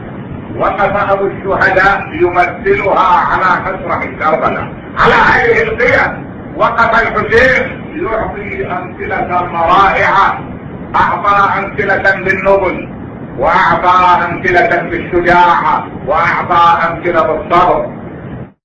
المقطع مأخوذ من صوت الشيعة موقع يا حسين موقع الحوزة الزينبية. شبكة البصرة الثقافية شبكة البتول عليها السلام شبكة الهاشمية شبكة الشيعة العالمية معهد الأمين للعلوم الدينية موقع الوائلي دوت كام موقع الوائلي دوت نت. كل هذه المواقع موجود في هذا المجلس وهو ليلة عاشوراء 1410 هجري. طول المجلس 53 دقيقة و19 ثانية. المكان الذي اقتطعناه يبدأ من الدقيقة 16 و46 ثانية إلى الدقيقة 17 و49 ثانية. الشيخ الوائلي سمعتم يؤكد ويقارن بين موقفين. هو يزور موقف ولا يقف على تراب. هذه قضية الموقف. قضية تشغل باله وفكره. هناك وقوف على تراب هناك وقوف على موقف. أين الحسين؟ لا ندري. نذهب إلى المقطع الثالث. الواقع هذول اللي يتصورون إحنا عندما نروح إلى كربلاء نقف على عظام أو نقف على تراب. وين غلطانين؟ أنا جاي أقف على موقف مو جاي أقف على تراب لا لا. أنا جاي أقف هنا على صرخة دوت وما تزال مدوية. ما احتواها التراب ما تزال مرفرفة على هذا المكان. أنا واقف هنا على مجموعة من المثل جهج أبو الشهداء جسدها على صعيد الطرف ففي واقع الأمر أنا مو مو رايح أزور لعظام بالية ها؟ يا كربلاء يا عبير الجراح وزهن الدول وزهو الدم العلوي إلى أبي ويا صرح مجد بناه الحسين وأبدع في رصفه المعجب. ويا سمة من سمات الخلود تشد الأنوف إلى الأطيب. سيبقى الحسين شعارا على أصيلك والشفق المذهب. إذا أنا في زيارتي للحسين ما رايح أزور لي قطعة من التراب أو قطعة من العظام البالية. أبدا. لأنه لو كان هكذا لما نشط الظالمون بالمنع عن زيارته أرجوك لو كان الحسين عظام بالية ما خافك عروش الأمويين ولا عروش المتوكل وأمثال المتوكل ولا عروش أذيالهم إلى يومك هذا. نعم لو كان الحسين ذلك النمط من العظام البالية ها لما أرعب هؤلاء. لكن أرعبوه وتصوروا أن بالقضاء يعني تصوروا أن ضرب القبر يضرب الحسين. ابدا. صدقني. الحسين أكبر من أن آه، الحسين مضمون والمضمون لا يموت. الحسين مضمون والمضمون لا يقوى الهدم على القضاء عليه. انتهى الضريح والإيوان. ما تهاوى الشموخ والعنفوان. إنما تهدم الحجارة والمضمون يبقى على المدى ويصان. اذا أنا ما واقف. ما واقف على قبر بعظام بالية. وإنما واقف على صرخة أسمعها مدوية. والله لا أعطيكم بيدي إعطاء الذليل ولا أفر فرار العبيد. هذا المقطع موجود يعني المجلس في صوت الشيعة شبكة البتول عليه السلام الهاشمية شبكة الهاشمية شبكة العوالي الوائلي دوت كوم الوائلي دوت نت.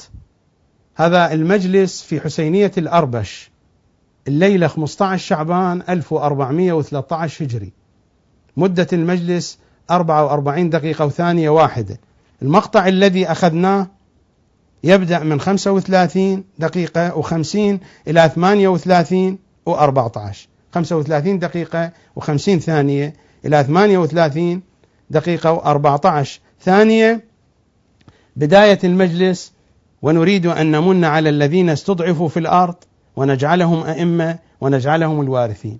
المجلس السابق ما أشرت إلى بدايته، بداية المجلس كانت أبيات يا أبا الطفي يا نجيعا إلى الآن تهادى على شذاه الرمول. الشيخ الوائلي في هذا المقطع أيضا يؤكد على أنه هو لا يزور عظاما بالية هو يزور مضمون زيارة مضمون زيارة موقف لا نجد لها أصلا في فكر أهل البيت. حينما نتعامل مع روايات أهل البيت لا يوجد مثل هذا الكلام. ما معنى أنني أزور مضمون؟ أليس لأنه يستبطن بأن الحسين صار ترابا؟ ما معنى أنه لا يزور عظام بالية؟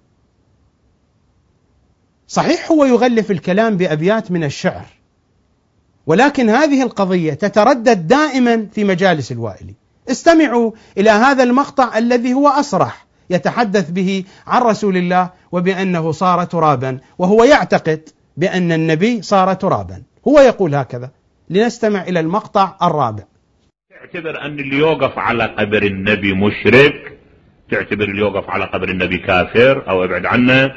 وروح محمد كله تراب صار عش عندك واقف على التراب؟ وأنا ما أقول تراب كان أنا واقف على الجسد. كان شو أقول الجسد تراب تراب خلي تراب. أنا شو اسمي بالجسد؟ الجسد راح صار تراب. أنا ما واقف على الجسد واقف على مضمون محمد. هذا مقر تنبه لي زين؟ هذا المكان اللي بيه النبي. هذا المكان اللي عاش بيه رسول الله اللي بيه ظلال النبي اللي بيه روح النبي مرفرفة. أنا ما واقف على ترابات واقف على مضمون واقف على موقف. أه؟ مو الشاعر الإسلامي يقول له وعفرت خدي. وعفرت خدي في ثرى مس عفره لجبريل من جنحيه ريش مزغب وفيه محاريب لآل محمد بهن ضراعات إلى الله تنصب وآثار أقدام صغار وآثار أقدام صغار ومهجع إلى الحسنين الزاكيين وملعب وصوت رحى الزهراء تطحن قوتها إلى جلد كبش حيث تجلس زينب رؤى سوف يبقى الدهر يروي جلالها. وتبقى على رغم البساطة تأشب. إذا أنا واقف على مكان بذكريات واقف على مكان بنفح النبي بعطر النبي واقف على مكان كان يهبط به الوحي. يعني رمز أكرم به رسول الله. مو أكثر. أنا ما أجي أجي أقول أن جسد النبي صار تراب أو ما صار تراب ما يهمني هذا ابدا. شنو هو تحت بعد محفوظ أو مو محفوظ ما يهمني. أنا ما واقف أتبع التراب واقف أتبع روح محمد أكرم النبي. والله عز وجل أمرنا أن نكرم النبي. المقطع هذا موجود المجلس في صوت الشيعة شبكة البتول عليه السلام شبكة الهاشمية الوائلي دوت كوم الوائلي دوت نت. هذا المجلس في شهر محرم سنة 1400 للهجرة. مدة المجلس 54 دقيقة و55 ثانية. المقطع الذي عرضناه يبدأ من الدقيقة 34 وسبع ثواني وينتهي بالدقيقة 36 وتسع ثواني. وبداية المجلس وما أرسلنا من قبلك إلا رجالا نوحي إليهم. أنا أذكر هذه التفاصيل لمن يريد أن يدخل على هذه المواقع ويستمع إلى المجلس كاملا أو يعيد الاستماع إلى هذا المقطع. تلاحظون صريحا يقول بأنه يعتقد بأن النبي صار تراب وأنه لا يهمه إن كان ترابا أم لم يكن تراب. هو يقف على مضمون النبي. من أين جاء بهذا الفكر؟ نحن حين نخاطب أهل البيت لا نخاطب مضمون ولا نخاطب موقف. نأخذ نماذج من زيارات الأئمة. يعني يخاطب الحسين يخاطب موقف وهو لا يزور عظام بالية يزور مضمون يزور النبي فهو لا يزور تراب. يذكر أبياتا من الشعر وأكثر هذه الأبيات من نظمه من نظم الشيخ. هذه الأبيات لن تجمل هذا المعنى السيء. هذه إساءة أدب مع النبي الأعظم صلى الله عليه وآله وسلم أنه تراب. هذه عبارات فيها إساءة أدب ونحن نتحدث مع الحسين. لنرى كيف علمنا أئمتنا نتكلم مع الحسين. مثلا الزيارة المطلقة الأولى وهذه يرويها المحدث القمي هذا مفاتيح الجنان بين يدي يرويها عن الكافي لشيخنا الكليني. حين نخاطب الأئمة ونخاطب الإمام الحسين في هذه الزيارة ماذا نقول له؟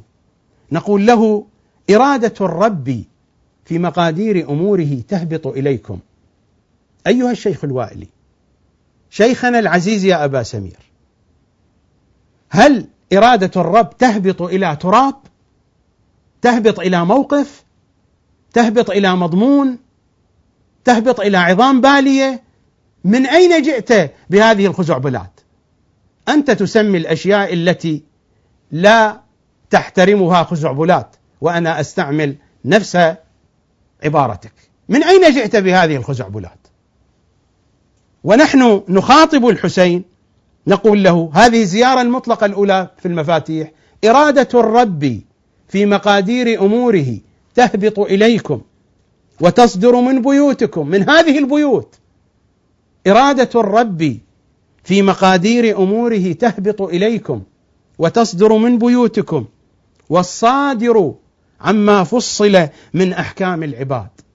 هكذا نخاطب الحسين. نخاطب الحسين صلوات الله وسلامه عليه فنقول السلام عليك يا أبا عبد الله. هذا الخطاب للموقف للمضمون للعظام البالية للتراب لأي شيء للذكريات. السلام عليك يا أبا عبد الله. السلام عليك يا ابن رسول الله. السلام عليك يا ابن أمير المؤمنين. تشخيص لشخص بكامل مواصفاته عبدك وابن عبدك. أنا عبد للموقف عبد للمضمون. لمن؟ أيها الشيخ الوائلي. يا مراجع النجف يا فقهاءنا. أليس الشيخ الوائلي تقولون بأنه لسان الشيعة؟ جعل اللسان على الفؤاد دليلا. أنتم الفؤاد وهذا اللسان. هل يقبل هذا الفؤاد بهذا اللسان؟ خبرونا. نخاطب الحسين عبدك وابن عبدك وابن أمتك المقر بالرق أنا أقر بالرق لمن؟ للموقف؟ للمضمون؟ للعظام البالية؟ للتراب؟ للذكريات؟ وهذا فهمنا للحسين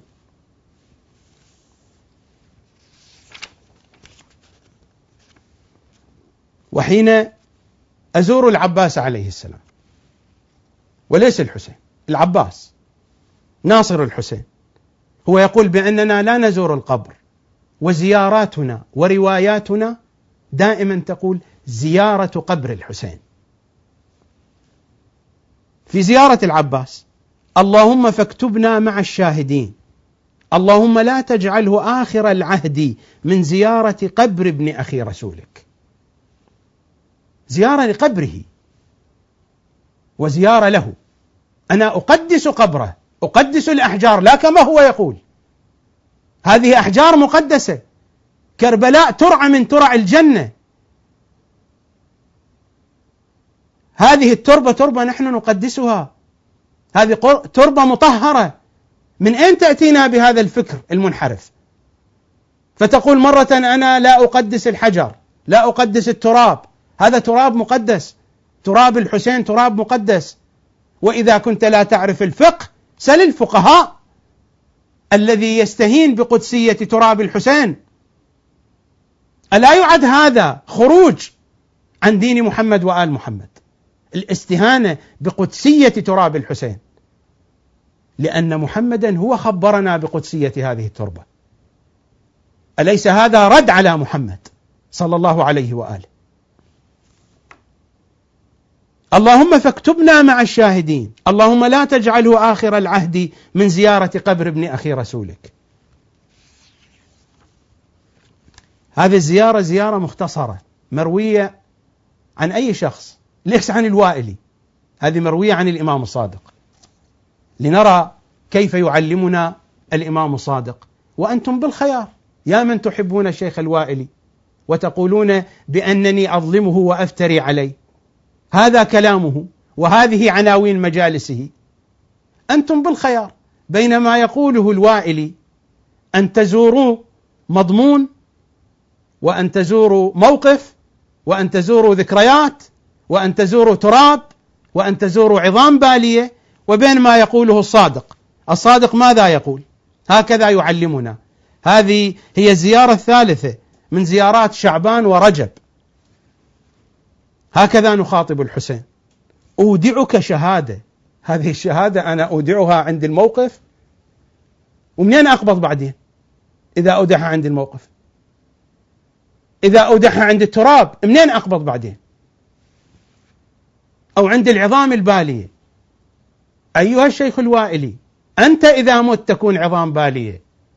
وأبوك كذلك. وأنا وأبي وكل الناس. أما الحسين لا يكون عظام بالية. أو كما تقول إن الحسين ليس هو ذلك النمط من العظام البالية. لا أدري هل أن العظام البالية لها أنماط؟ أودعك نحن نخاطب الحسين. أودعك شهادة. أودعك شهادة مني لك. تقربني إليك. تقربني إلى الموقف؟ إلى المضمون أودعك شهادة مني لك تقربني إليك في يوم شفاعتك. هذه الشهادة تحفظ عندك يا حسين. ليش عندي الموقف؟ بحق أمك الزهراء احفظها لي عندك. ليش عندي الموقف؟ أنا ما أقدم هذه الشهادة عند الموقف. يا حسين بحق الحسين عليك. احفظ لي هذه الشهادة عندك. وليس عند الموقف. أودعك شهادة مني لك تقربني إليك في يوم شفاعتك. ما هي هذه الشهادة؟ أشهد أنك قتلت ولم تمت. متى مت يا حسين؟ أشهد أنك قتلت ولم تمت. لم تمت يا حسين. وما كنت ترابا وما كنت موقفا وما كنت مضمونا خاليا وما كنت عظاما بالية. أشهد أنك قتلت ولم تمت. سيتفيقه من يتفيقه ويقول المقصود من الموت هنا أنه موت الذكر وموت المبادئ ومن هذه الترهات. أليس الأصل أن نأخذ الكلمة على حقيقتها؟ خذ الكلمة على حقيقتها هو هذا الأصل. إخراج الكلمة عن حقيقتها إلى معاني أخرى تحتاج إلى قرينة ولا توجد قرينة هنا. أشهد أنك قتلت ولم تمت. بل برجاء حياتك لأنك ليست ميت هذه القرينة على الحياة. بل برجاء حياتك حيت قلوب شيعتك. وبضياء نورك اهتدى الطالبون إليك. وأشهد أنك نور الله الذي لم يطفأ. ولا يطفأ أبدا. وأنك وجه الله الذي لم يهلك ولا يهلك أبدا. وأشهد أن هذه التربة تربتك. هذه تربة مقدسة منسوبة إليك. وهذا الحرم حرمك. وأشهد أن هذه التربة تربتك. وهذا الحرم حرمك. وهذا المصرع مصرع بدنك. لا ذليل والله معزك ولا مغلوب والله ناصرك. لا ذليل والله معزك ولا مغلوب والله ناصرك. هذه شهادة لي عندك إلى يوم قبض روحي بحضرتك. كيف تقبض روحي بحضرته؟ أليس لأنه حاضر في كل مكان. وإلا كيف تقبض روحي بحضرته؟ هذه شهادة لي عندك إلى يوم قبض روحي بحضرتك. لأن الأئمة يحضرون عند شيعتهم. وهذا من أصول عقائدنا المثبتة في رواياتنا.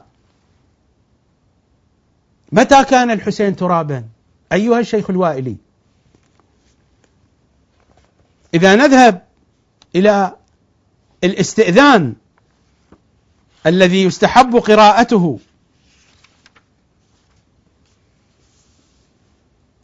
عند زيارة النبي والأئمة صلوات الله وسلامه عليهم أجمعين. ماذا نقول في الاستئذان؟ الحمد لله الذي من علينا بحكام يقومون مقامه لو كان حاضرا في المكان. هم يقومون مقام الله لو كان حاضرا في المكان. لو كان الله يتكيف ويتأين. حضر ولكنه لا يتكيف ولا يتأين. لا يتكيف بكيف ولا يتأين بعين. فتجلى فيهم. فهم الحكام الحاكمون.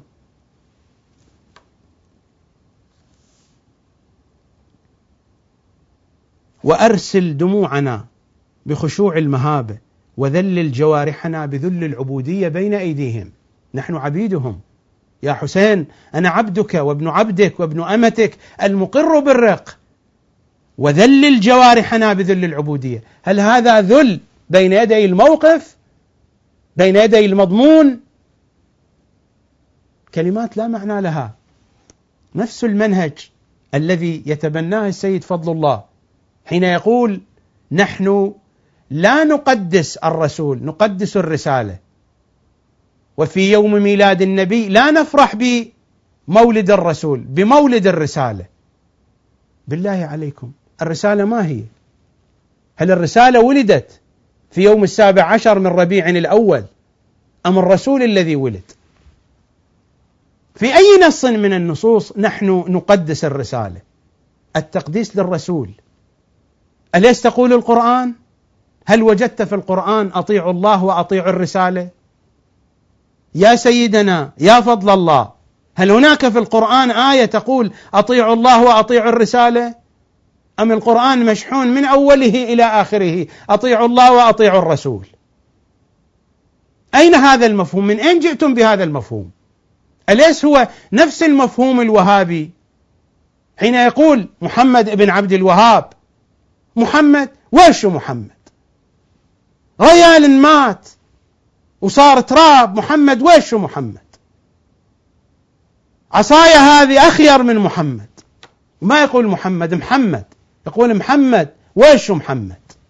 حتى وإن كانت الوهابية الآن يقولون بأن هذا الكلام منسوب كذبا لكن المنهج الواقعي هو هذا منهجهم سواء قال هذه الكلمة أم لم يقلها وإن كان هو قد قالها.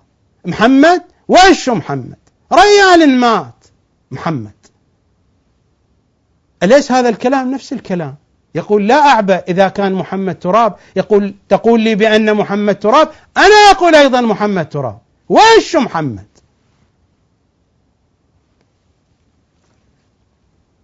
نفس الشيء. ما يقوله السيد فضل الله وكأنه قد اكتشف لنا اكتشافا جديدا. ماذا يقول السيد فضل الله؟ يقول بأننا يجب علينا أن نقدس خط البطل لا بطل الخط. فإن الناس تقدس بطل الخط وعلينا أن نقدس خط البطل. قل صريحا. لا نقدس الأئمة وعلينا أن نقدس منهج مكتوب على الأوراق. نفس التفكير الذي تحدث به محمد بن عبد الوهاب. عصايا هذه خير من محمد.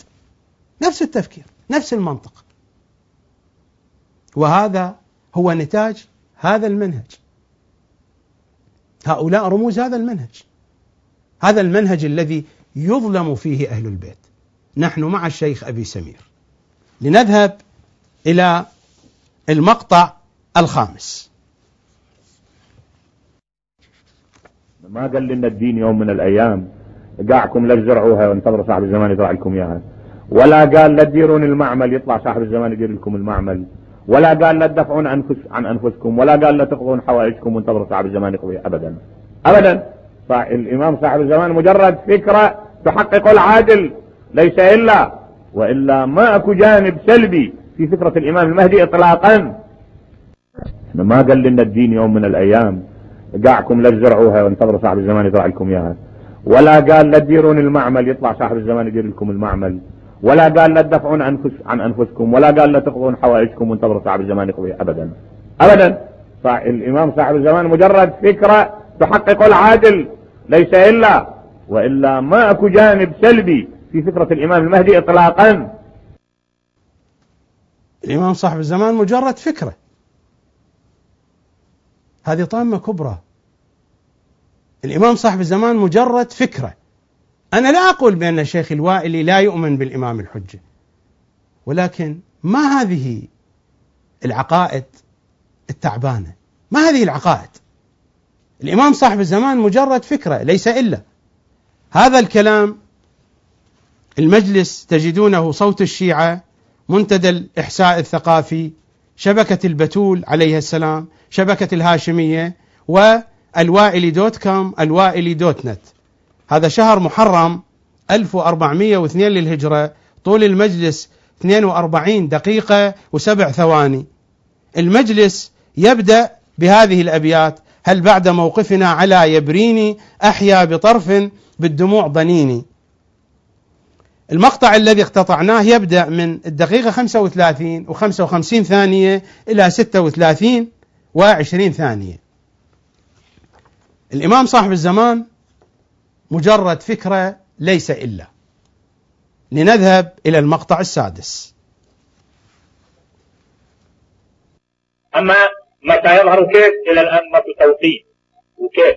وترى أنا معالج هالمسألة بالكتاب. وهي التشيع معالجها معالجة كاملة. ذاكر إيجابياتها وسلبياتها تفصيلا. يعني لا يتصور البعض من عندنا أن إحنا نقعد ننتظر أكو واحد اسمه مهدي يجي يحل مشاكلنا. أبدا. اللي يعتقد اعتقاد سخيف.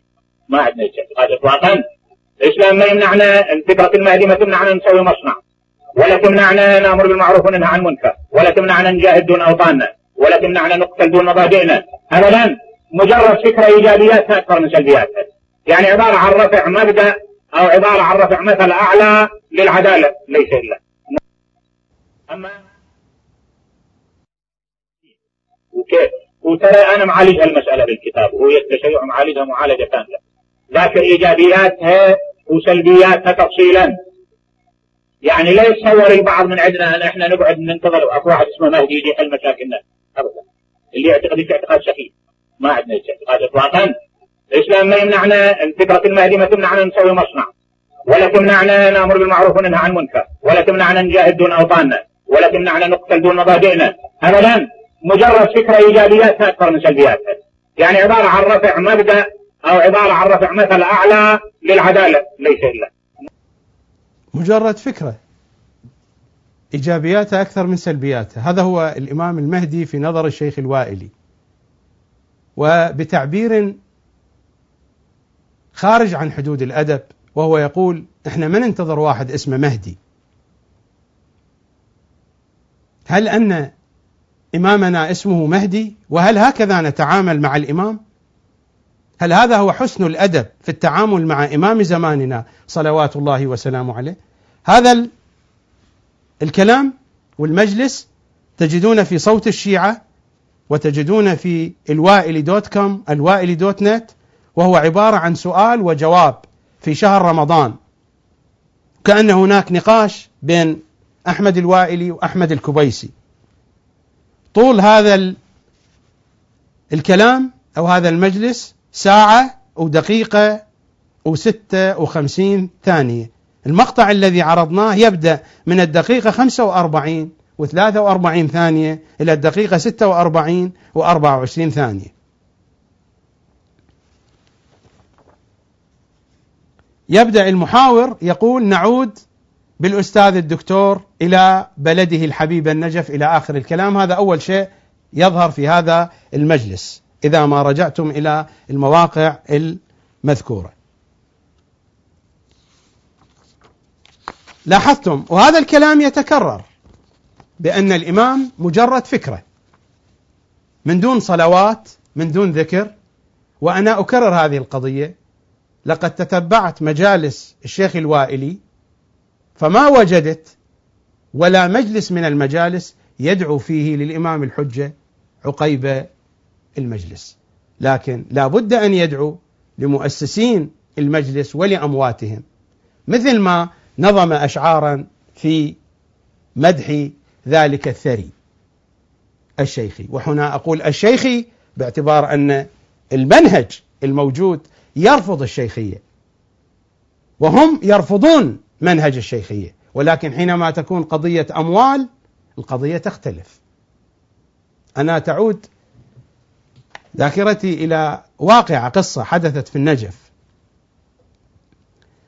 في أحد محلات النجف كان هناك مجموعة من الإيرانيين يقيمون مجلسا في صبيحة كل جمعة. في الزقاق رجل عراقي لا يعرف اللغة الفارسية يواظب على حضور مجالسهم دائما إن كان ليالي الجمع أيام الجمع دائما. أحد جيرانه قال له قال حجي أنت تروح لهذا المجلس أنت ما تعرف فارسي. فماذا قال له؟ قال إذا كان الخطيب عجمي خول كعك والشاي مو عجمي. القضية نفس الشيء. إذا كان هذا الثري شيخي خول استرليني مو شيخي نفس العملية. قضايا تلتقي في نقطتين حيرة بين المهم والأهم تحير فيها الشيعة. والأئمة سموا هذا العصر بعصر الحيرة. عصر الغيبة الكبرى سموه بعصر الحيرة.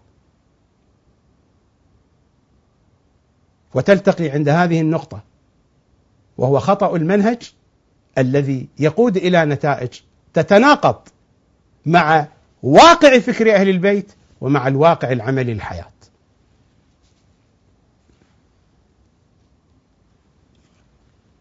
نذهب إلى المقطع السابع. الإمام صلوات الله عليه حرص أبوه على إبعاده عن الأنظار. يعني ما كان يراويه إلا الخواص من الشيعة.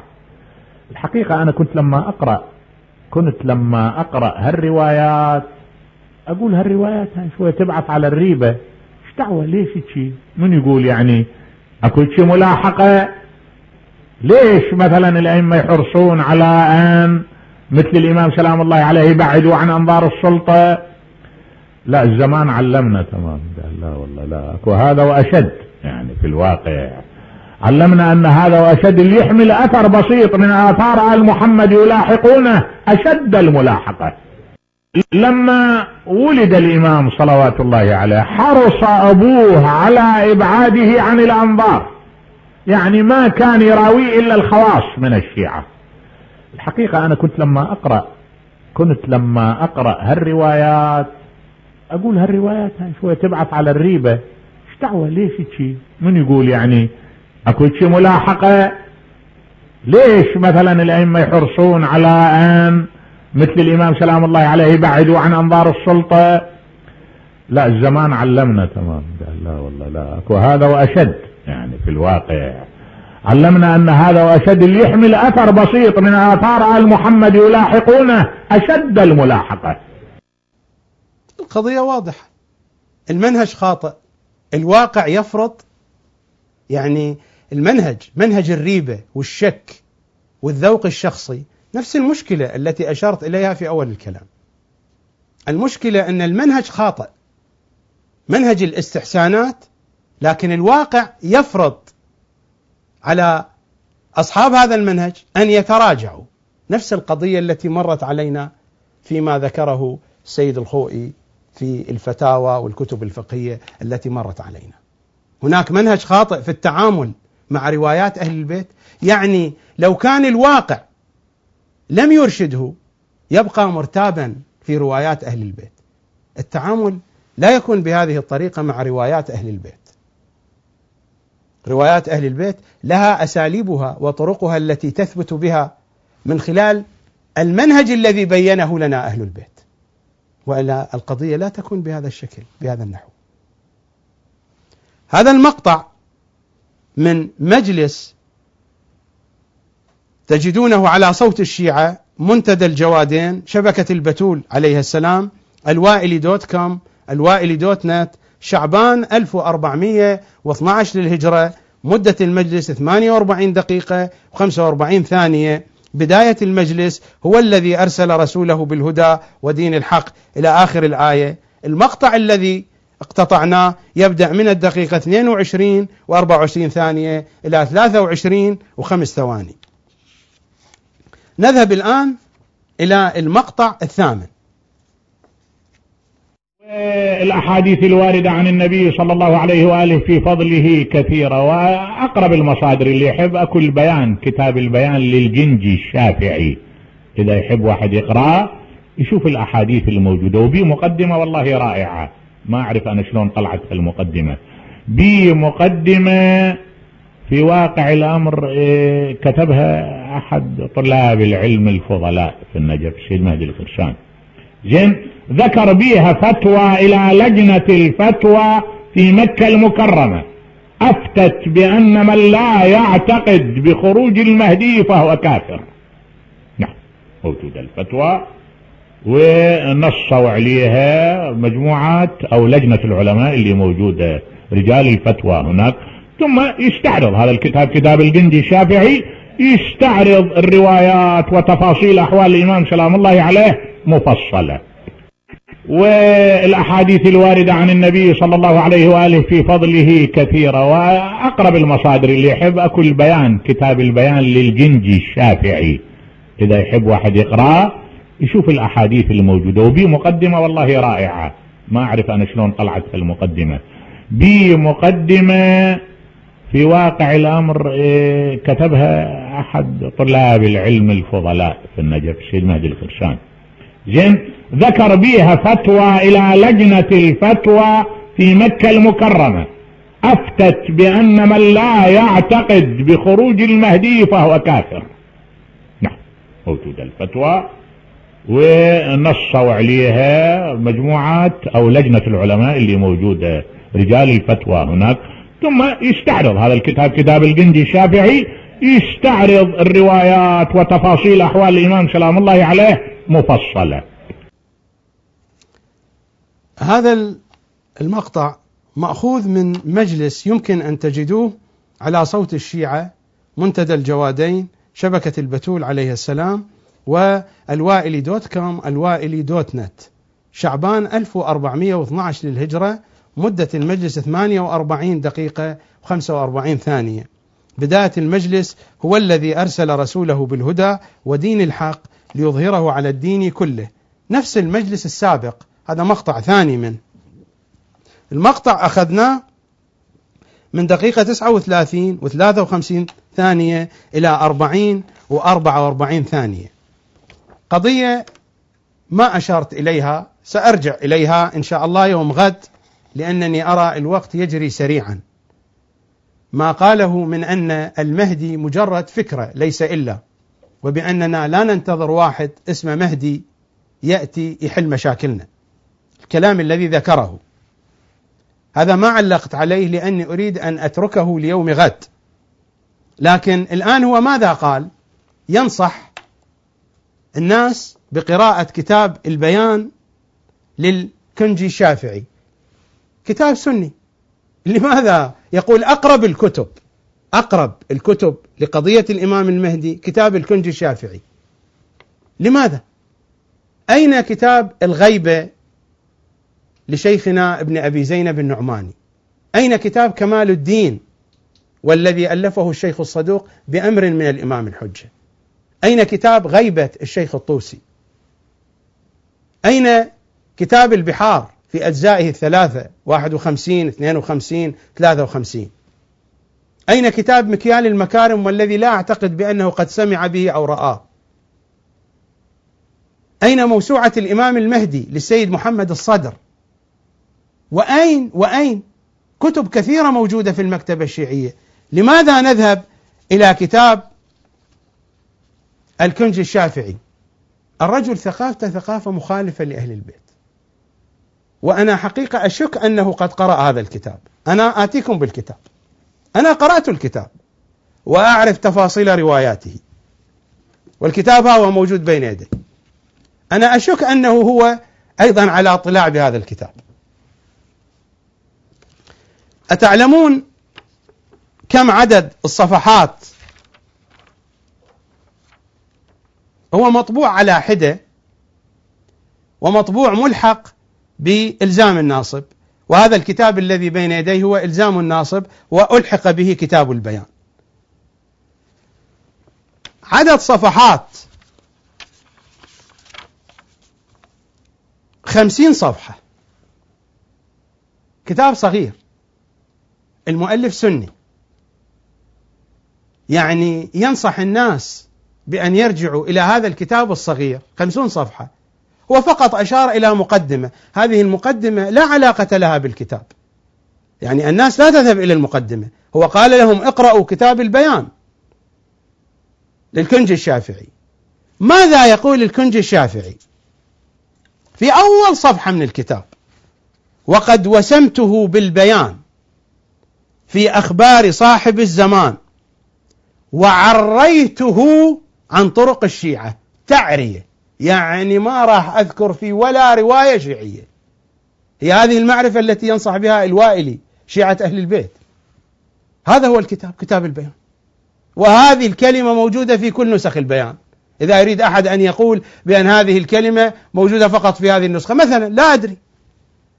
لأنهم يدافعون عن العلماء عن الخطباء الذين ينتقصون أهل البيت ويضللون شيعة أهل البيت بهذا الفكر المنحرف يدافعون عنهم. وقد وسمته بالبيان في أخبار صاحب الزمان وعريته عن طرق الشيعة تعرية تعرية تركيب الحجة إلى آخر كلامه. يعني ما في ولا رواية شيعية. ونعم العلم ونعم الثقافة ونعم المعرفة. هذا في صفحة اثنين في البداية المقدمة. إذا نذهب إلى صفحة خمسة. لما يقرأ ويذكر لنا كيف أن الزهراء بكت والنبي يخبرها عن مستقبل الأيام. الرواية المذكورة هنا لا تشير لا من قريب ولا من بعيد إلى الذي سيجري على الزهراء بينما الروايات الحقيقية مفصلة في هذه القضية حتى موجودة في بعض كتب المخالفين. يقول لها يا فاطمة لا تحزني ولا تبكي فإن الله أرحم بك وأرأف عليك مني. إلى أن يقول وقد سألت ربي أن تكوني أول من يلحقني من أهل بيتي. الرواية الذي يقرأها تشعره بأن الزهراء إنما هي كانت راغبة في الموت وأن النبي صلى الله عليه وآله أخبرها بأن إرادتها ستتحقق فتكون أول شخص يلتحق به. وهذا هو المعنى الذي ينشره مبلغو الوهابية ومبلغو الأزهر في شمال أفريقيا. حينما يقولون بأن فاطمة توفيت لأنها كانت تريد أن تلتحق بالنبي. وفي بعض المناطق كما يخبرون الإخوان هناك بأن بعض المبلغين من الوهابية ومن الأزهر يقولون للناس بأن الحسن والحسين توفوا وهم صغار حتى ينقطع قضية عاشوراء أو غير عاشوراء. توفوا في حياة النبي. إذا نذهب إلى صفحة 31 قال رسول الله يخرج المهدي من قرية يقال لها كرعة. هذا هو الذي يريد الوائلي أن يعلم الشيعة به. شيء مخالف لروايات أهل البيت لا علاقة لأهل البيت به. والأنكى من ذلك. أن هذا الكتاب بعكس ما يدعو الوائلي. مر علينا في الحلقات الماضية بأن الوائلي يدعو إلى طم السرداب الشريف بالتراب. وقال بأنني مرارا وتكرارا أقول هذا الكلام. لو الأمر بيدي آتي بحملين تراب وأطم لهذا السرداب. ومر علينا. لكن هو آخر صفحة في كتاب البيان الذي ينصح الشيعة بأن يقرأوه. ماذا يقول صاحب الكتاب؟ صاحب الكتاب يدافع عن أي نظرية؟ عن أن الإمام الحجة موجود في السرداب ويدفع هذا الإشكال. يقول الذين يقولون فكيف بطعامه وشرابه؟ فيدافع عن هذه النظرية التي نحن منها براء المخالفون ثبتوها. صفحة 49 وأما الجواب عن إنكارهم بقاءه في السرداب من غير أحد يقوم بطعامه وشرابه فعنه جوابان. يعني القضية ثابتة. هو بالسرداب ولكن الإشكال كيف يأكل وكيف يشرب. وأما الجواب عن إنكارهم بقاءه في السرداب من غير أحد يقوم بطعامه وشرابه فعنه جوابان. أحدهما بقاء عيسى عليه السلام في السماء من غير أحد يقوم بطعامه وشرابه هو حتى هذه أجوبة هزيلة لكن نقرأ. ماذا نصنع؟ الوائلي يريد من الناس أن تتثقف بهذه الثقافة. فعنه جوابان. أحدهما بقاء عيسى عليه السلام في السماء من غير أحد يقوم بطعامه وشرابه وهو بشر مثل المهدي. إليه في غذائه. فإن قلت أن عيسى خرج عن الطبيعة البشرية قلت هذه دعوة باطلة لأنه تعالى قال لأشرف الأنبياء قل إنما أنا بشر مثلكم. فإن قلت اكتسب ذلك من العالم العلوي قلت هذا يحتاج إلى توقيف ولا سبيل إليه يعني يحتاج إلى دليل. والثاني الجواب الثاني أن الإمام الحجة موجود في السرداب وكيف يبقى من دون طعام وشراب. والثاني بقاء الدجال. بقاء الدجال في الدين هذه عقيدة العامة المخالفين على ما تقدم بأشد الوثاق لأن يقولون أن الدجال موجود في أحد الجزائر ومقيد بالحبال. بقاء الدجال في الدين على هذه ليس عقائد أهل البيت، هذه عقائد المخالفين، هذه افتراءات عمر بن الخطاب وعبد الله بن عمر في قضية الدجال. والثاني بقاء الدجال في الدين هو لدفع قضية السقيفة حتى الناس تشعر بأن الخطر ليس في السقيفة وليس في بني أمية في الدجال. هذه القضية، قضية الدجال كلها مفترات في كتب القوم. والثاني بقاء الدجال في الدين على ما تقدم بأشد الوثاق مجموع يداه إلى عنقه ما بين ركبتيه إلى كعبيه بالحديد. وفي رواية في بئر موثوق وإذا كان بقاء الدجال ممكنا على الوجه المذكور من غير أحد يقوم بطعامه وشرابه فكذلك المهدي. وهذا العلم؟ أيها الشيخ الوائلي أنت تريد أن تدفن السرداب بحسب هذا الكتاب الذي تأمر الناس أن يتعلموا منه وتقول أقرب الكتب. كتاب البيان. هو يقول بأن الإمام موجود في السرداب. فتريد أن تدفن الإمام في السرداب؟ أو كيف هي القصة؟ ما هذه المهازل؟ يا شيعة أهل البيت يا فقهاء النجف هذا هو لسان الشيعة؟ ماذا نقول؟ ومن عجب الدنيا حكيم مصفر وأعمش كحال وأعمى منجم. وقارئنا شرقي وغربي خطيبنا. تعالوا على الإسلام نبكي ونلطم. مطالب كثيرة لكن وقت البرنامج انتهى ونحن نقارب على موعد أذان العشاءين بتوقيت لندن وضواحي لندن. اشياع القائم من آل محمد. أسألكم الدعاء. دعائي لكم بالتوفيق في معرفة إمام زمانكم. تتمة الحديث إن شاء الله. تأتينا يوم غد. سيدي يا صاحب الزمان بك صلني عنك لا تقطعني. أبرأ إليك من كل هذه المهازل ومن كل هذه التفاهات ومن كل هذه الخزعبلات. صلى الله عليك. يا وجه الله الذي إليه يتوجه الأولياء. يا حجة الله على من في الأرض والسماء. أيها النور الذي لا يخبو وأيها السيف الذي لا ينبو. يا ابن فاطمة يا ابن الحسن العسكري صلوات عليك سلام سلام عليك. في أمان الله.